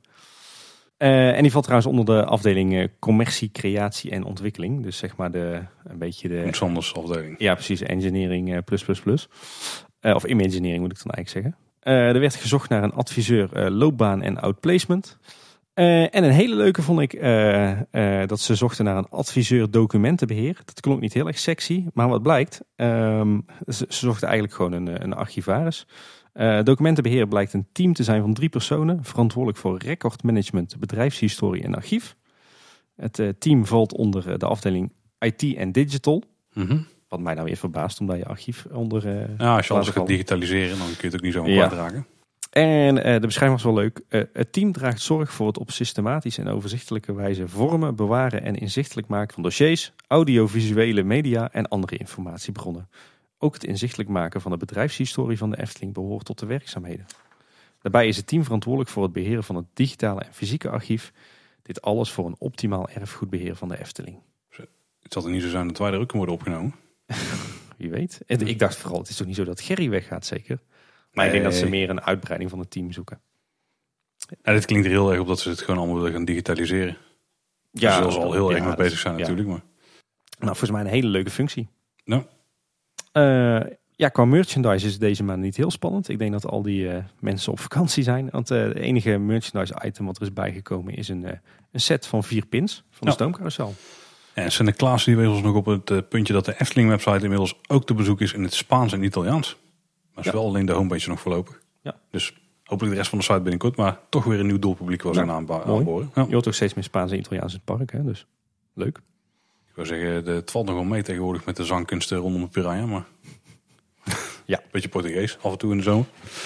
Eh, wat me ook opviel is dat er nu eh, Eftelingse bouwhekken zijn geplaatst eh, langs de route eh, van Kogeloog naar de toiletten van het Harthof. eh, om te voorkomen dat eh, bezoekers de dienstweg oplopen. Nou, dat is logisch. Ja. En er staat ook, eh, ja, niet echt mooi, maar er staat in ieder geval duidelijk op welke kant het sprookjesbos op is en welke kant de toiletten op zijn. En op de Tilburgse kermis, inmiddels weer afgelopen, maar er was ook een kindermiddag. En die Ja. is altijd in samenwerking met de Efteling. Ja. En eh, die was niet zo heel druk dit jaar. Hè? Nee, volgens mij waren Roodkapje en Assepoester de enige die er rondliepen zo'n Oh. beetje. Het was wel overigens de leukste Roodkapje die eh, Ja, aan het werk was. Jij bent fan hè? Ja, van die Roodkapje wel. Ja, er was ook nog wel ophef over een artikel op zoek naar de ziel van Nederland in de Efteling. En van Kim van Keek in Vrij Nederland. Eh, ik heb het zelf even in het begin een beetje gescand, het artikel. Ik dacht, ja, die ga ik niet zo heel lang in doorlezen. die Nee, motivatie ja. had ik niet echt. Er was inderdaad een heleboel ophef over, onder meer bij onze collega's van Team Talk. Ehm, ja, ik hink een beetje op twee gedachten. Aan de ene kant was het best wel een leuk geschreven sfeerschets van wat je ziet in de Efteling als je op een bankje zit en je gaat meeselauwen. Het, het- ja, het is eigenlijk gewoon een heel leuk geschreven sfeerschets, maar de inhoudelijke waarde van het artikel was echt nul. Het, het, het was met name het aanhalen van allerlei informatie van Eftepedia. En, en natuurlijk weer klagen over het feit dat, eh, dat het allemaal o zo duur is. Wat natuurlijk eh iets is. Eh, daar, daar hebben we hem weer. Ehm, ja, en een beetje die, die trant van hè, de mensen eten hun broodjes van thuis op. Het deed me ook een beetje jaren negentig aan. Maar ja, Nou, dat gebeurt nog steeds uiteraard. Maar er zijn wel even de dingen eruit pikken die dan interessant zijn om aan te halen. Ja, nou ja, ik vond het, eh, eh, zeg maar, inhoudelijk, journalistiek vond ik het eh, weinig waarde hebben. Het was meer een sfeerschets. En het voelde ook een beetje als eh, de, de journalisten uit, eh, uit Amsterdam daalt af naar de provincie om daar verslag te doen van, van wat er in de zuidelijke Nederlanden aan inboorlingen rondlopen. Dat, ik had ook een beetje dat gevoel. Maar dat is misschien wel vaker als je de randstedelijke pers leest. En in de Efteling blog had nog een artikel geplaatst. best wel interessante inslag. Wat, kun je nu in de Efteling doen voor 2 euro of minder? Of wat kun je daarvoor kopen? Ja. Er zijn best wel geinige dingen tussen. Een eh, zakje duivenvoer. Ja. ja. Dat is wel een- inderdaad een goede, volgens mij een euro. Ja, en daar heb je best wel veel vermaak van. Een eh ducaat bij Ezel, 50 cent natuurlijk. Ja. En, ehm, of een aantal van die eieren die je bij het Anton Pieckplein eh, uit de, ja, de eend en de kip en zo kunt trekken. Eh, snoep uiteraard, fruit, maar ook bijvoorbeeld dingen als popcorn. Kun je ook voor 2 euro volgens mij een zak van scoren. En die special hebben natuurlijk ook, maar die is 2,50. Past Ja, net niet tussen. Nee. Die zou ik ook aanraden. We kregen, we kregen van verschillende luisteraars het verzoek om ook eens een aflevering met tips te maken voor een zo goedkoop mogelijk dagje Efteling. En, eh, hebben we het wel over gehad al een keer. ja, deze werd, eh, deze werd eh, hier wel aan ons gelinkt. Alhoewel ik me nog steeds afdenk dat wij niet echt de aangewezen personen daarvoor zijn. Gezien als ik weer kijk hoe vaak ik mijn portemonnee heb getrokken de Ja. afgelopen weken. Nee, ik had wel een aantal tips. Alleen die, het is niet echt, het heeft nog niet genoeg body volgens mij voor een volledige Nee. aflevering. Maar als je input over hebt, dan stuur hem naar ons toe. Ja. Kunnen we zeker wel iets mee. Eh, nog wat kleine dingetjes die me opvielen. Eh, er staan eh, zeg maar op de plek waar je het hoofdparkeerterrein afrijdt en vak K oprijdt. met parkeren hebben ze twee huisjes van de winterse kampvuren neergezet om wat beschutting te bieden aan de parkeerwachters. Nou, goed. Er stonden eerst mooi die piekse bouwseltjes in piekkleuren, maar die zijn in de loop der jaren vergaan omdat daar nooit onderhoud aan is gepleegd. Mhm. En eh, er hangt een nieuw bordje eh, bij het eh, fonteintje bij de Zonnewijzer op de Pardoespromenade. Daar hing eerst altijd gewoon een bordje geen drinkwater. Maar vanwege de internationalisering hebben ze daar nou iets nieuws opgehangen. Het is alleen nog maar een icoontje. Maar heel mooi uitgevoerd, heel mooi geschilderd. Ja, en de Efteling die is ook weer bezig met een eh, mooi digitaliseringsproject. Eh, die hebben namelijk een soort ja, voice assistant. Hè? Dus denk aan Siri of Google Assistant of eh, Alexa. Ja, Siri is toch bij wie wij telkens kop of munt doen en Ja, ik dan precies. altijd win. Ja. Die helpt ons wel eens. Ja, die is wel een beetje biased richting Ja. jou inderdaad. Ja. En in een van die nieuwe boshoevers in Bosraak, daar hangt dus nu zo'n prototype. En eigenlijk is het in de vorm van een toverspiegel van Sneeuwwitje. Ja. En daar kun je dan vragen aan stellen. Ja. Je hebt hem gecheckt hè? ja, precies. En geloof het of niet, maar ik vind het een hartstikke leuk ding.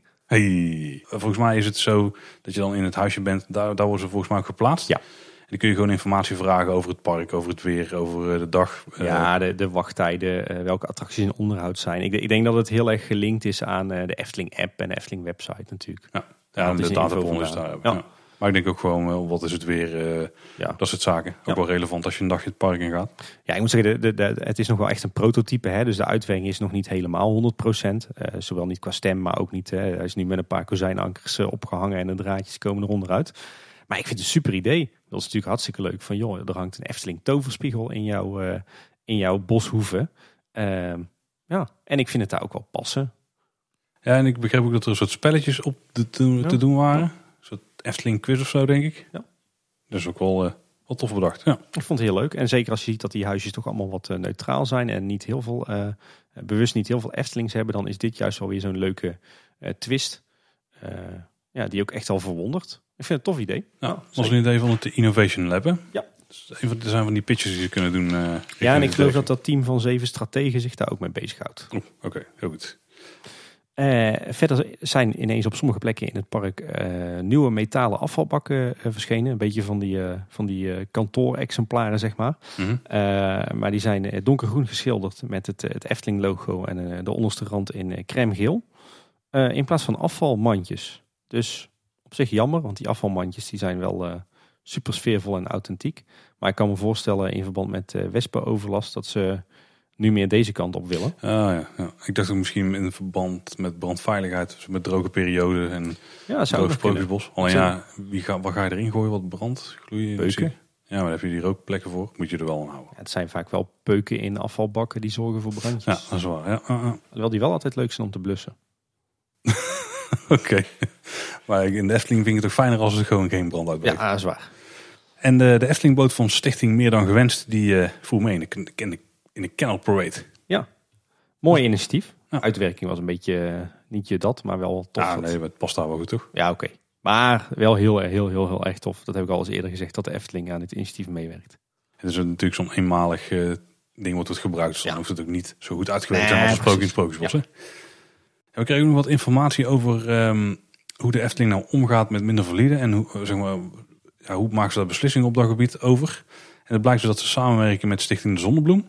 Om daar eh, de rolstoeltoegankelijkheid bijvoorbeeld te beoordelen van eh, attracties. En dat doen ze al best wel vroeg in, de, in het ontwerpproces. Dus dat is wel, wel een tof eh, feitje. Oh, dat vind ik echt wel goed. En wat we ook hadden meegekregen van diezelfde bron is dat de vroeger bij Fata Morgana de mindervalide ook via de minaret naar binnen gingen. En dat er later is aangepast via de zijingang. Mhm. En dat het dus nu eigenlijk weer een beetje is teruggebracht naar de originele situatie. Oh, tof. Dus ook dat, Dat wist ik niet. is weer terug naar het origineel. Iets wat mij opviel, een verandering die, eh, die ook geruisloos heeft plaatsgevonden, is dat er eh, wat is veranderd aan de routing in de meandering van Droomvlucht. Oh. Voorheen was het namelijk zo dat eh, of je kwam, eh, je liep zeg maar de, de, de hal in eh, met de bollen en je kwam daarna in de, in de, de binnenmeandering en dan had je één rijtje naar het opstapstation. Of je had meteen de volledige zigzag te pakken. Mhm. En nu hebben ze dus ook een, een, een, een, eh, zeg maar een indeling waarbij je vanuit de bollen naar binnen loopt en drie keer drie rijtjes hebt en dan naar binnen gaat. Ja, klopt. dus Ja, je hebt heb ook een soort van tussenvariant nu. Wat Ja. natuurlijk wel heel goed is voor eh, een stukje capaciteit. Scheelt mensen ook weer eh, onnodig eh, doorlopen. Ja, vooral daar. De capaciteit zal er niet direct beter op horen. Ja. Maar nou wel, mensen zitten wel sneller erin. Als je dan moet lopen dan... nou, Ja, we hadden het net al een beetje over wespen, maar het is denk ik wel bekend bij al onze luisteraars die de Efteling recent hebben bezocht, dat er eh, ja, eigenlijk sinds begin augustus toch wel sprake is van behoorlijk wat eh, wespenoverlast in de Efteling. De eikenprocessierups is het land uit en eh, daar zijn de wespen alweer. ja, die hebben we ook ieder jaar weer. Hè? Ja. Lekker. Ook een eh, gevolg van klimaatverandering toch wel. Ja, dat ook. Ja, het wordt natuurlijk steeds er warmer in de winters, dus dan, eh, dan vriezen ze niet meer kapot. Oeh. Dat is het probleem. Strenge winter, ik ben voor. En ja, er werd wel geregeld door mensen gevraagd van hoe kan het nou dat er zo, zoveel in de Efteling zitten. Maar dat komt natuurlijk omdat de Efteling heel erg bosachtig is nog. Dus waarschijnlijk dat er heel veel wespennesten in de natuur zitten. Ja, en als je dan plekken hebt waar heel veel zoetigheid genuttigd wordt, ja, dan heb je daar je wespen. Ja. Dus Maar dat is alle niet, bosplat zou ik zeggen. Dat zou ik niet zeggen. Nou niet. Nee, strenge Ja, winter, daar ben ik dan wel meer Strenge winter Ja. eroverheen, ja. Ja, er is ook een Facebook evenement aangemaakt waarbij mensen draaklicht geraakt willen gaan ontdoen van zijn goud. En met name studenten die hun studieschuld willen aflossen. Dat is dan wel op zich wel een goed, Ja. goed punt om het in te leveren. Maar 15 september, ik eh, zou het eh, afraden om hem aan mee te doen. Ik zeg, eh, wij roepen bij deze alle Efteling-fans op. eh, verenigt u en op zondag 15 september doen wij de actie Verdedig draaklicht geraakt met hand en tand, met fakkels en hooivorken. Tegen al die uitvreters van studenten met studieschuld. Ja, dan moeten we die hooivorken wel ergens vandaan halen. Misschien bij de bewoners van Ravelijn of zo. Ja. Want ik denk niet dat je je meekrijgt naar het park. Weet je, zoek een baan en blijf met je tengels van onze draak af. Non Ja. hier. De sprookje Van ook eh, een stuk min... Wat? Van Faan? Bill.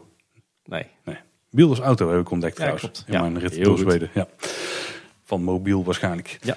Nee, Ze zijn bij Park Kaas flink aan het bouwen. Toen wij er waren voor een rondleiding, toen waren ze maar aan de noordkant aan het bouwen. Nu zijn ze ook aan de zuidkant begonnen.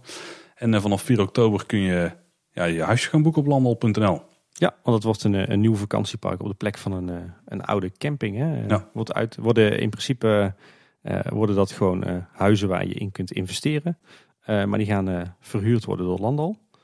En ze hebben nu volgens mij ook een nieuwe website. eh, die je echt eens moet bezoeken. We zullen de link ook in de show notes zetten.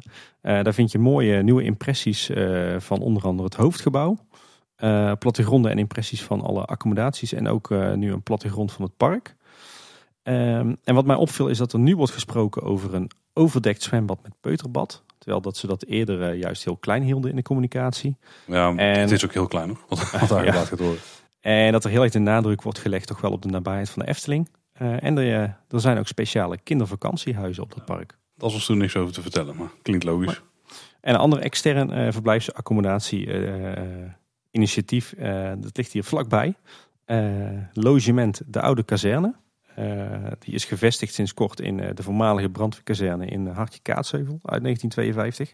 Daar zat dus de brandweer in. Die is er tien, tien jaar geleden ongeveer uitgetrokken en het stond sindsdien leeg. Nu zitten er allerlei winkeltjes en kantoren in, maar sinds kort is ook een, een logement. En wat blijkt, die is eigenlijk boven verwachting succesvol. Een bezettingsgraad van 70%, ook door de weeks.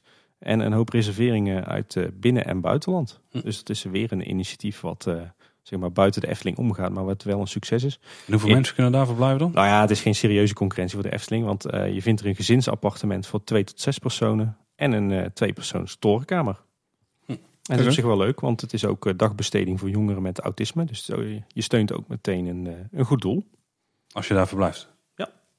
Hoe, werkt het dan? Ik nou ja, er, er, wordt, er werken daar uh, jongeren met autisme. Die, oh, krijgen daar, uh, die krijgen daar een baan uh, in het beheer van het logement. Oké, tof. Ja. Dus, dus mocht je meerdaags naar de Efteling willen en je wil niet op, op het Efteling Resort verblijven, maar je zoekt een heel bijzonder en kleinschalig initiatief, dan probeer dan eens logement de Oude Kazerne uit. En met een beetje geluk krijg, kijk je bij mij de woonkamer in. ja, we niet. En uh, tenminste, als je op donderdagavond doet, dan kan je ons ook wel eens treffen. Ja, precies. Misschien maken we een extra promotie voor die plek. En dan nog dit, Tim. Ja. We zijn er weer een heel eind doorheen voor vandaag. Maar nog een paar dingen die we willen aanhalen. Uh, wat wel tof was, met het bedrijf hebben we één keer in zoveel tijd een, uh, een meeting. Dan gaan we met z'n allen ergens bij elkaar zitten. Dan gaan we dingen bespreken van hoe gaan we dit aanpakken. Dat zal vast een high-sessie of zo worden genoemd door, ja. bij andere bedrijven. Vast niet op de high bij jullie dan? Nee, nee, nee. bij ons was het namelijk in dit geval in het Efteling Hotel. Want we hebben altijd een locatie waar we dat dan doen. En die huren we dan en dan zit er wel eten bij en zo. En uh, ik dacht van, goh, dat kan ook volgens mij wel bij de Efteling. Ik dus, wou net zeggen, dat is vast niet door jou geregeld. Ja, vast wel. maar ik heb het uiteindelijk bij een collega neergelegd. Die heeft een offerte opgevraagd. En de Efteling was prijstechnisch best concurrerend eigenlijk gewoon met andere locaties. Hmm. Het scheelde niet zo heel veel met... Uh, met alles, alle plekken waar we het nu toe hebben gezeten. En dan zijn dan vaak van die hipsterhallen die uh, half uh, vervallen zijn. En dan ziet het dan cool uit, maar dan hangt dan een scherm met een bier. En dan is het nog net waar.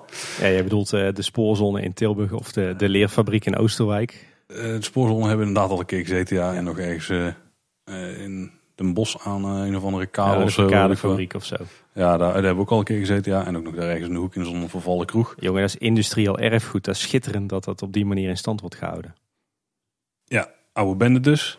En uh, wat was wel tof geregeld. Uh, er zat lunch bij. Was echt super uitgebreid. Had ik echt niet verwacht. Dus uh, ja, het was gewoon echt een klein buffet zeg maar, mhm. geregeld. Maar ook met soepen en met allerlei vers beleg. En dat was echt heel goed. En er kwamen nog langs met kroketjes. En dat was Kijk worstenbroodje en zo. Dat was echt goud.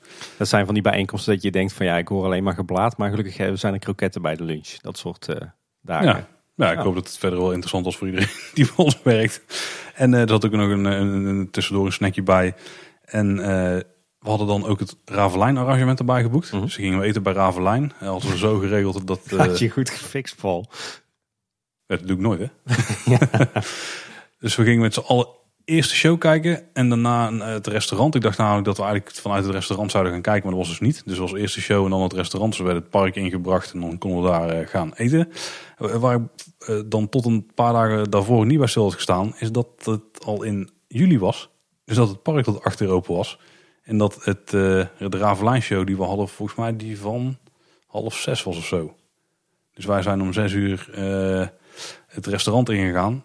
En toen heb ik gezegd van we gaan heel snel eten. en toen zijn we daarna nog als een dolle naar Ruigrijk gegaan met een groepje. En hebben we daar uh, vijf, nee, vier achtbaan ritjes gedaan. Ben toch ook een nerd hè Paul? Ja, hebben we goed geregeld hè. Goed bezig man. dus we hebben de dag goed afgesloten daar. Maar dat was wel, was een tof aanrader als je met je bedrijf zoiets gaat doen. was echt goed geregeld. En was het nou diezelfde avond dat je bij mij daarna een podcast ja, uh, hebt opgenomen? Ja, dat was diezelfde avond, ja. Dat was de week van de podcastmarathon. Ja, dat was die week inderdaad, ja. Vet man. We hebben een tijd geleden ook op social media aangehaald dat er een groot podcastonderzoek werd gedaan door BNR. Mm er zijn de resultaten nu van uh, bekend. We zullen het linkje in de show notes zetten. Wat ik wel interessant vond was het aantal uur wat mensen per week luisteren. 33% melden daarbij dat ze 1 tot 3 uur per week luisteren. 32% die melden dat ze 4 tot 6 uur per week luisteren. En 15% die melden dat ze 7 tot 10 uur per week luisteren. Dat zijn best wel flinke happen tijd die mensen dus opofferen aan de podcast. Ja, inderdaad. En als je bij, naar ons luistert dan, uh, en je zit in die eerste categorie, dan luister je ook niet heel veel meer. Dan nee, precies. Ben ik bang. Vandaag in ieder geval niet, nee. Nee, dit wordt wel een lange. Uh, een luisteraar van ons, Tijmen Jansen, die heeft een YouTube kanaal en die heeft daarin een uh, video geüpload waarin hij de specials van het Negenpleinenfestijn van dit jaar gaat namaken. En die gaat dus zelf een eh, broodje Unox maken, een zomers broodje Unox. De popcorn special. En volgens mij de, de salade caprese. Of de nee, tosti. de, de tosti, De tosti caprese. caprese. En, een- en een echte ijsdonut. En die gaat hij dan ook eh, ratings geven. En eh, we hebben het even zitten kijken. We hebben ons hartelijk vermaakt. Hè? Ja, absoluut. Je moet hem zeker gaan zien. Eh, het is zeg maar een beetje de Details Coke Special, maar dan eh, in eh, het Efteling Negenpleinfestijn eh, thema. Hè? Ja, ja, dat was wel eh, tof gedaan. En wat ook zeker het aanhalen waard is, is dat Ja. eh, een van onze... Het is wel jammer trouwens, want deze aflevering komt natuurlijk uit op maandag. En er is net weer een aflevering geweest. Maar een van onze co-hosts, Danny van der Wil, die eh, wel eens heeft bijgesprongen, die eh, zit in Ik weet er alles van op RTL 4. Ja. Dat is eigenlijk een showconcept waarbij eh, vijf eh, deelnemers met allemaal een eigen specialisme, Ja. een bepaald kennisgebied zeg maar, die, eh, ja, worden- die moeten dan tegen elkaar strijden om centen. Want ik, ik had het concept niet helemaal door, maar na twee afleveringen viel het kwartje wel. Oh, Ja, ja, jij, hebt hem ook gezien. eh, Ja, ik heb die aflevering. van, eh, we nemen op donderdag van gisteren heb ik nog niet gezien en die van vandaag. Oké, Ja, nou, dan ga ik mijn mond houden, want eh, net geweest. Ja. Ja. ik heb wel een spoilertje gekregen op Instagram, denk ik. Maar eh, Danny die gaat daar eh, natuurlijk als pretparkspecialist in, eh, in mee. En die, eh, ja, als je het nog niet hebt gezien, de eerste aflevering deed hij het heel goed. Ja. En eh, de tweede aflevering eh, ging het allemaal minder. En volgens mij gaat de derde aflevering wel weer oké. En eh, zo gaat het een beetje eh, ja, ik, eh, verder. ja, ik eh, vond het in ieder geval heel leuk om eh, een, een, een echte vriend van de show, want zo mogen we Danny wel noemen. Eh, Ja, zeker. Je kent hem als uh, Eftel Flags waarschijnlijk, om die eh, op nationale tv te zien. Was, was volgens mij voor het eerst in zes jaar dat ik RTL 4 aan heb gezet. Ik moest eh RTL Excel weer installeren op. maar anders kon ik het ook niet checken. Maar eh, ja, de, de pretparkvragen op zich, die waren echt van een niveautje. eh, zeg maar, dat, eh, die, die hadden de Team Talk Pub Quiz niet gehaald. Want Nee. die waren vrij simpel. Ja. Met een beetje Wikipedia is die in elkaar gezet waarschijnlijk. Maar dat gold waarschijnlijk ook voor die andere vragen. Maar wel heel leuk om Eftel Flex zo te zien. Ja, en hij deed het inderdaad best goed. Slimme kerel. En jij Tim, heb jij nog wat puntjes? Eh, ja, ik ben de laatste, laatste weken natuurlijk super vaak in de Efteling geweest. Ook best wel vaak in de Safari Park Beekse Bergen. Ik kreeg van een week een mail dat mijn, eh, mijn abonnement weer werd verlengd. En volgens mij is dat voor, de derde, voor het derde jaar. Dus ik zou ook een podcast moeten beginnen over de Beekse Bergen, denk ik. Over dierentuin. Een keer aanschuiven bij Zoom Site. Ja, dat lijkt me wel leuk. Eh, maar recent ben ik ook eh, nog even langs geweest bij avonturenboerderij Molenwaard.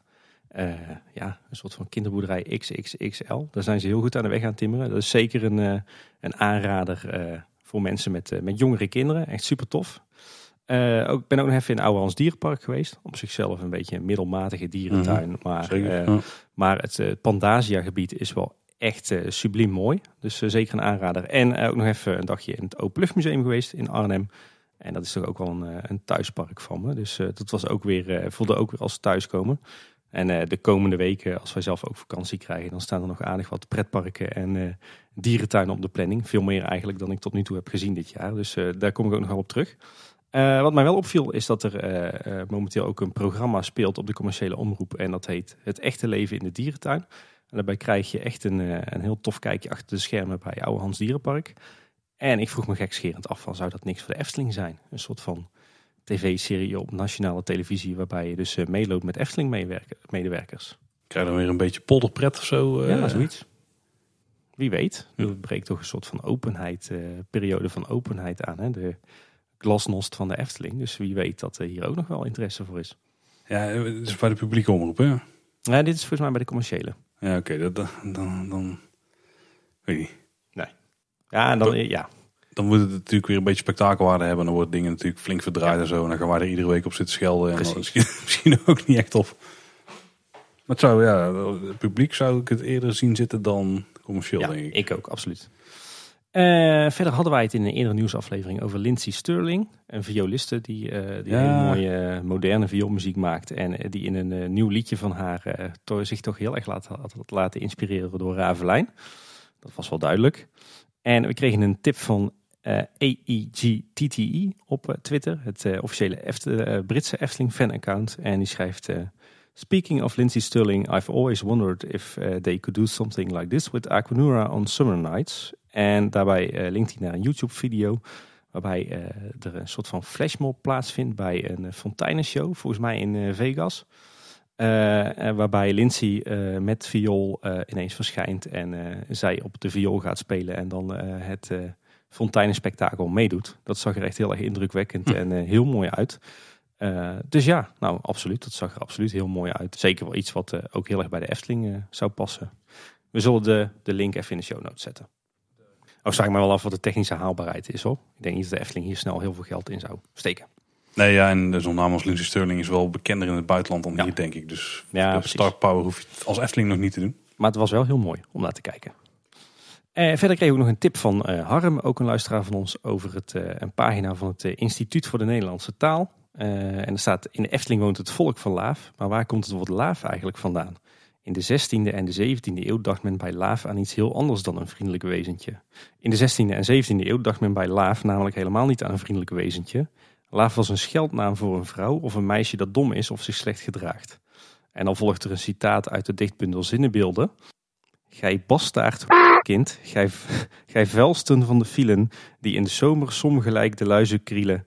Uw moeder is geweest misschien de vuilste laaf, die ooit ter wereld was, een allerboeven slaaf. Nou ja, die eh, nogal eh, twijfelachtige betekenis van het woord laaf, eh, die is inmiddels wel verdwenen uit de Nederlandse taal. En waarschijnlijk komt het woord laaf ook meer vanuit de hoek van het laven aan, aan een lekkernij of alaaf vanuit het carnaval. Ja, ik denk ook niet dat de Efteling de inspiratie voor de naam Laaf uit, dit, uit deze achtergrond heeft gehaald. Maar Ik eh, vond het wel lekker weglezen eigenlijk. ja, dus ingelijst hier op het toilet. Ja. We kregen ook nog een tip van eh, Leon Weterings. Eh, er is een save the date uitgestuurd door het Anton Pieck Museum voor vrijdag 6 september. Want dan wordt vanaf 7 uur het eh 35-jarige bestaan van het Anton Pieck Museum gevierd. En daar zou schijnbaar nog iets worden onthuld of gepresenteerd of worden geïntroduceerd. Maar wat precies weten we nog niet. Maar dat is in ieder geval iets om eh, in de gaten te houden. Eh, een ander juweeltje wat ik voorbij zag komen is dat er nu een, eh, een attractieboek is over Phantom Manor. Phantom Ja. Manor Decrypted heet het. Eh, kost maar 1999. En dat is een heel dik boek wat volledig gewijd is aan Phantom Manor in Disneyland Parijs. En eigenlijk alle achtergronden over de muziek, het ontwerp, het decor, de details. Nou ja, dat is een boek om je vingers bij af te likken als eh, liefhebber van themaparken. En ik hoop oh zo graag dat we ooit nog eens eh, zulke soort boeken voor Efteling attracties gaan, gaan zien verschijnen. Ik hoop het met je mee. Maar ik denk dat dat een gedeelde wens is van eh, Efteling liefhebbers en Efteling ontwerpers. Alleen iemand moet er nog brood in zien. Ja. Overigens ben ik ook, heb ik recent een heel goed, als we het dan toch over thema's hebben, een heel goed boek gelezen over de ramp in Tsjernobyl. Een nieuw boek heet Nacht in Tsjernobyl. Eh, en toen bedacht ik me ineens, als we dan toch bezig zijn met eh, foute thema's voor een eh second Oh gate bij de Efteling. Hè, we, hadden al, open trekken? we hadden al de Eerste Wereldoorlog, de Tweede Wereldoorlog en de watersnoodramp. Ik denk dan is de ramp in Tsjernobyl is ook wel echt een, een heel vet thema. Ik zie daar echt wel een soort simulator voor me, waarbij je in een Russische legerhelikopter zit die, die zand en lood en dolomiet in die ontplofte kernreactor moet dumpen. Eh, lijkt me super, eh, super heftig. En dan de buitenkant van het attractiegebouw eh, en de landscaping een beetje aan, aankleden als Pripyat. Weet je al, die vervallen gebouwen en die Hedra die dan het zwembad overwoekert en ingeslagen ruiten en zo'n half vervallen reuzenradje op de achtergrond. Lijkt me echt wel een kick-ass. Niet voor de Efteling, maar ik kan me wel voorstellen dat ze hier in een Engels pretpark bijvoorbeeld echt wel iets vets van kunnen maken. En dan een River Rapid met het thema watersnoodramp. En dan een walkthrough door de, de loopgraven van de Eerste Wereldoorlog. En een eh, vette dark ride met eh, trackless vehicles over de Tweede Wereldoorlog. Ik eh, zie mijn oorlog- en rampspoed pretpark wel langzaam maar zeker waarheid worden. Ja, ik denk dat het dan niet precies of per se met die thema's hoeft, maar met iets minder specifieke gerelateerde thema's ja. zou dat best prima kunnen denken. Nou, nou, nog een onschuldig weetje. Eh, wist jij bijvoorbeeld, Paul, dat eh, Oosterwijk, een dorpje hier niet ver vandaan, van 1955 tot 1959 ook een soort van sprookjesbos eh, of diorama had? Niet specifiek, nee, maar ik weet wel dat die toen best populair waren in die tijd. Ja, het blijkt dat er eh, toen op tijd eh, een, een, eigenlijk een soort mini-pretparkje met eh 400 miniatuurhuisjes aan de Gemullenhoekenweg stond. En vier- 400 huisjes, maar hoe groot was het dan? Ja, twee hectare las ik in de krant. Hè? Waarom is dat geen Madurodam geworden of zo? Waarschijnlijk vanwege de plek wat lag. Ja, ik weet het ook niet. Ah, het was natuurlijk sprookjes. Misschien dat dat dan daar... De Efteling Ja. is wel concurrent in deze Ja. omgeving. Ik weet het niet. Ik vond het wel leuk. Wist Ja. niet. En eh, last but not least wil ik toch wel even de mensen van Polles Keuken eh, in het zonnetje zetten. Want eh, wij hebben daar dus meerdere keren gegeten de afgelopen tijd. Eén keertje moesten wij heel snel weg, want de bonte stoet ging beginnen. Dus wij snel afgerekend. Grote bon, 120 euro, ja het zal wel. En toen keken we de volgende ochtend nog eens op die bon. En toen bleken er ineens vier pannenkoeken te veel op te, op te staan. Ja, wat doe je dan? Nou, toevallig waren we de dag erna toch weer in het park. Nou, dan lopen we wel even langs Pols Keuken. Wordt waarschijnlijk niks, want je hebt natuurlijk geen bewijsmiddel dat je, dat je die vier pannenkoeken niet hebt gehad. En we kregen zo waar ons geld gewoon terug voor die vier pannenkoeken. Oh.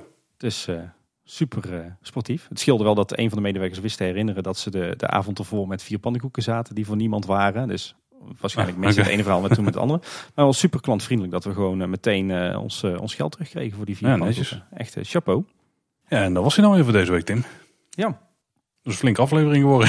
Ja, het is wel echt onze dubbel dik zomernummer geworden qua Ja. nieuws. Heb je het volgehouden respect? Ja, inderdaad. Heb je het volgehouden? Laat ons even weten via Twitter. Wat wordt de hashtag? Hashtag I survived. Ja, dat is een nieuwe. Ja, prima. En ehm, ja, ik, ik zit er niet helemaal meer in, Tim. Vier weken eruit geweest. Ja, precies. Ja. Je- gaan, we het, gaan we het in het Zweeds doen dan? Nee, absoluut niet, want Oh. dat kan ik gewoon niet. Nee, een paar dingen willen we natuurlijk aanhalen. Hè. Heb je aan de hand van deze aflevering opmerkingen? Heb je vragen? Wil je iets toevoegen? Nou, dat kan natuurlijk. Dat kun je op verschillende manieren bij ons krijgen. We zijn te vinden eh, op internet. Onze website is kleineboodschap.com en eh, daar vind je ons contactformulier. Ehm, wat je daar trouwens ook vindt, eh, en is een linkje naar de buitenwereld. Eh, dat is dus, eh, zoals we eerder al aangaven, ons kanaal waar we onze andere podcast maken. En mocht je nou zin hebben gekregen in een vakantie in Scandinavië, naar aanleiding van Pauls enthousiaste verhalen, luister dan zeker aflevering 1. En wellicht dat we dus dit najaar daar een tweede aflevering posten over onze beide vakantieverhalen. Maar goed, dat vind je dus op kleineboodschap.com. Eh, je kunt ook natuurlijk mailen naar info.kleineboodschap.com. En je vindt ons ook op social media. Op Twitter zijn we @kboodschap en op Facebook en Instagram zijn we Kleine Boodschap. Ja, wat we ook altijd heel tof vinden is als je een reviewtje wil achterlaten op Apple Podcast of op iTunes. Zoals ook uh, Weekflag deed. Een Ja. mooie usernames daar altijd. Hè. Ik las dus wietvlek, maar dat zal... Helaas pas na ons laatste Efteling bezoek van mei 2019 deze podcast ontdekt. Inmiddels ben ik bij aflevering 75 en luister ik de afleveringen stuk voor stuk met veel plezier. Niet opgegroeid in de buurt van de Efteling, maar wel ongeveer even oud als bij de heren is er veel herkenning. Mooi om jullie gedachten over de verschillende ontwikkelingen te horen. Doorspek met je eigen ideeën, eigen wensen, altijd goed onderbouwd en jullie eigen expertise. Ga vooral zo door. Nou, dankjewel. Ja, super bedankt. Ja. Zo'n een kleine technische mededelingje. Als je onze podcast luistert via een platform wat onze RSS-feed gebruikt om de afleveringen te tonen, dan is je misschien opgevallen dat de eerste paar afleveringen zijn weggevallen. Want er blijkt een eh, limiet te zitten bij onze host op het aantal items in de RSS-feed. Heel technisch verhaal. Maar daardoor zie je alleen maar de laatste 100 afleveringen. Dus 108 of 109 op het moment dat deze uitkomt tot en met eh 9. Ja. En als je oude afleveringen nog even terug wil luisteren, dat kan op dit moment via de website gewoon. Daar staan ze allemaal nog op. Kun je ze ook allemaal gewoon checken. En eh, we zijn bezig met een oplossing om ze allemaal weer beschikbaar te krijgen in de feed. Maar er is dus eh, tijdelijk even niet alles beschikbaar via je podcast app. Ja, en ik schrik er af en toe best wel van, van hoeveel mensen dat we de reactie krijgen dat ze ons hebben leren kennen en echt vanaf aflevering 1 aan het terugluisteren zijn. Ja, Iets wat ik me totaal niet kan, kan voorstellen. Ik, had van de week nog in Polles Keuken dat er eh, iemand eh, aangeschoven was bij ons gezelschap. En daar liep ik al de hele dag mee rond. En die zei op een gegeven moment tegen mij: Ben jij dat van Kleine Boodschap? En ik dacht, huh? Maar die, die bleek ons dus ook sinds kort te volgen. Alleen die had geen idee dat ze al de hele dag eh, rondliep met een van de hosts van Kleine Boodschap. Kijk. Maar goed, tot zover. moet je die nog een, een shout-out geven? Leuk dat je luistert, Anna. Ja, dat was hem dan echt, hè, Paul. Mhm. Dit was een extra lange aflevering. Misschien dat we volgende week ook weer een nieuwsaflevering doen als er genoeg te vertellen is. Want eh, daarna ben ik een tijdje van de wereld. Eh, en dan praten we jullie weer bij eh, zodra we allebei terug zijn. Yes, dus dat was weer voor deze week. Bedankt voor het luisteren. Tot de volgende keer. En houdoe. Hedo. Daar gaan mensen niet trekken, Tim. Nee, niet in het uh, Svenska? Oké. Houdoe.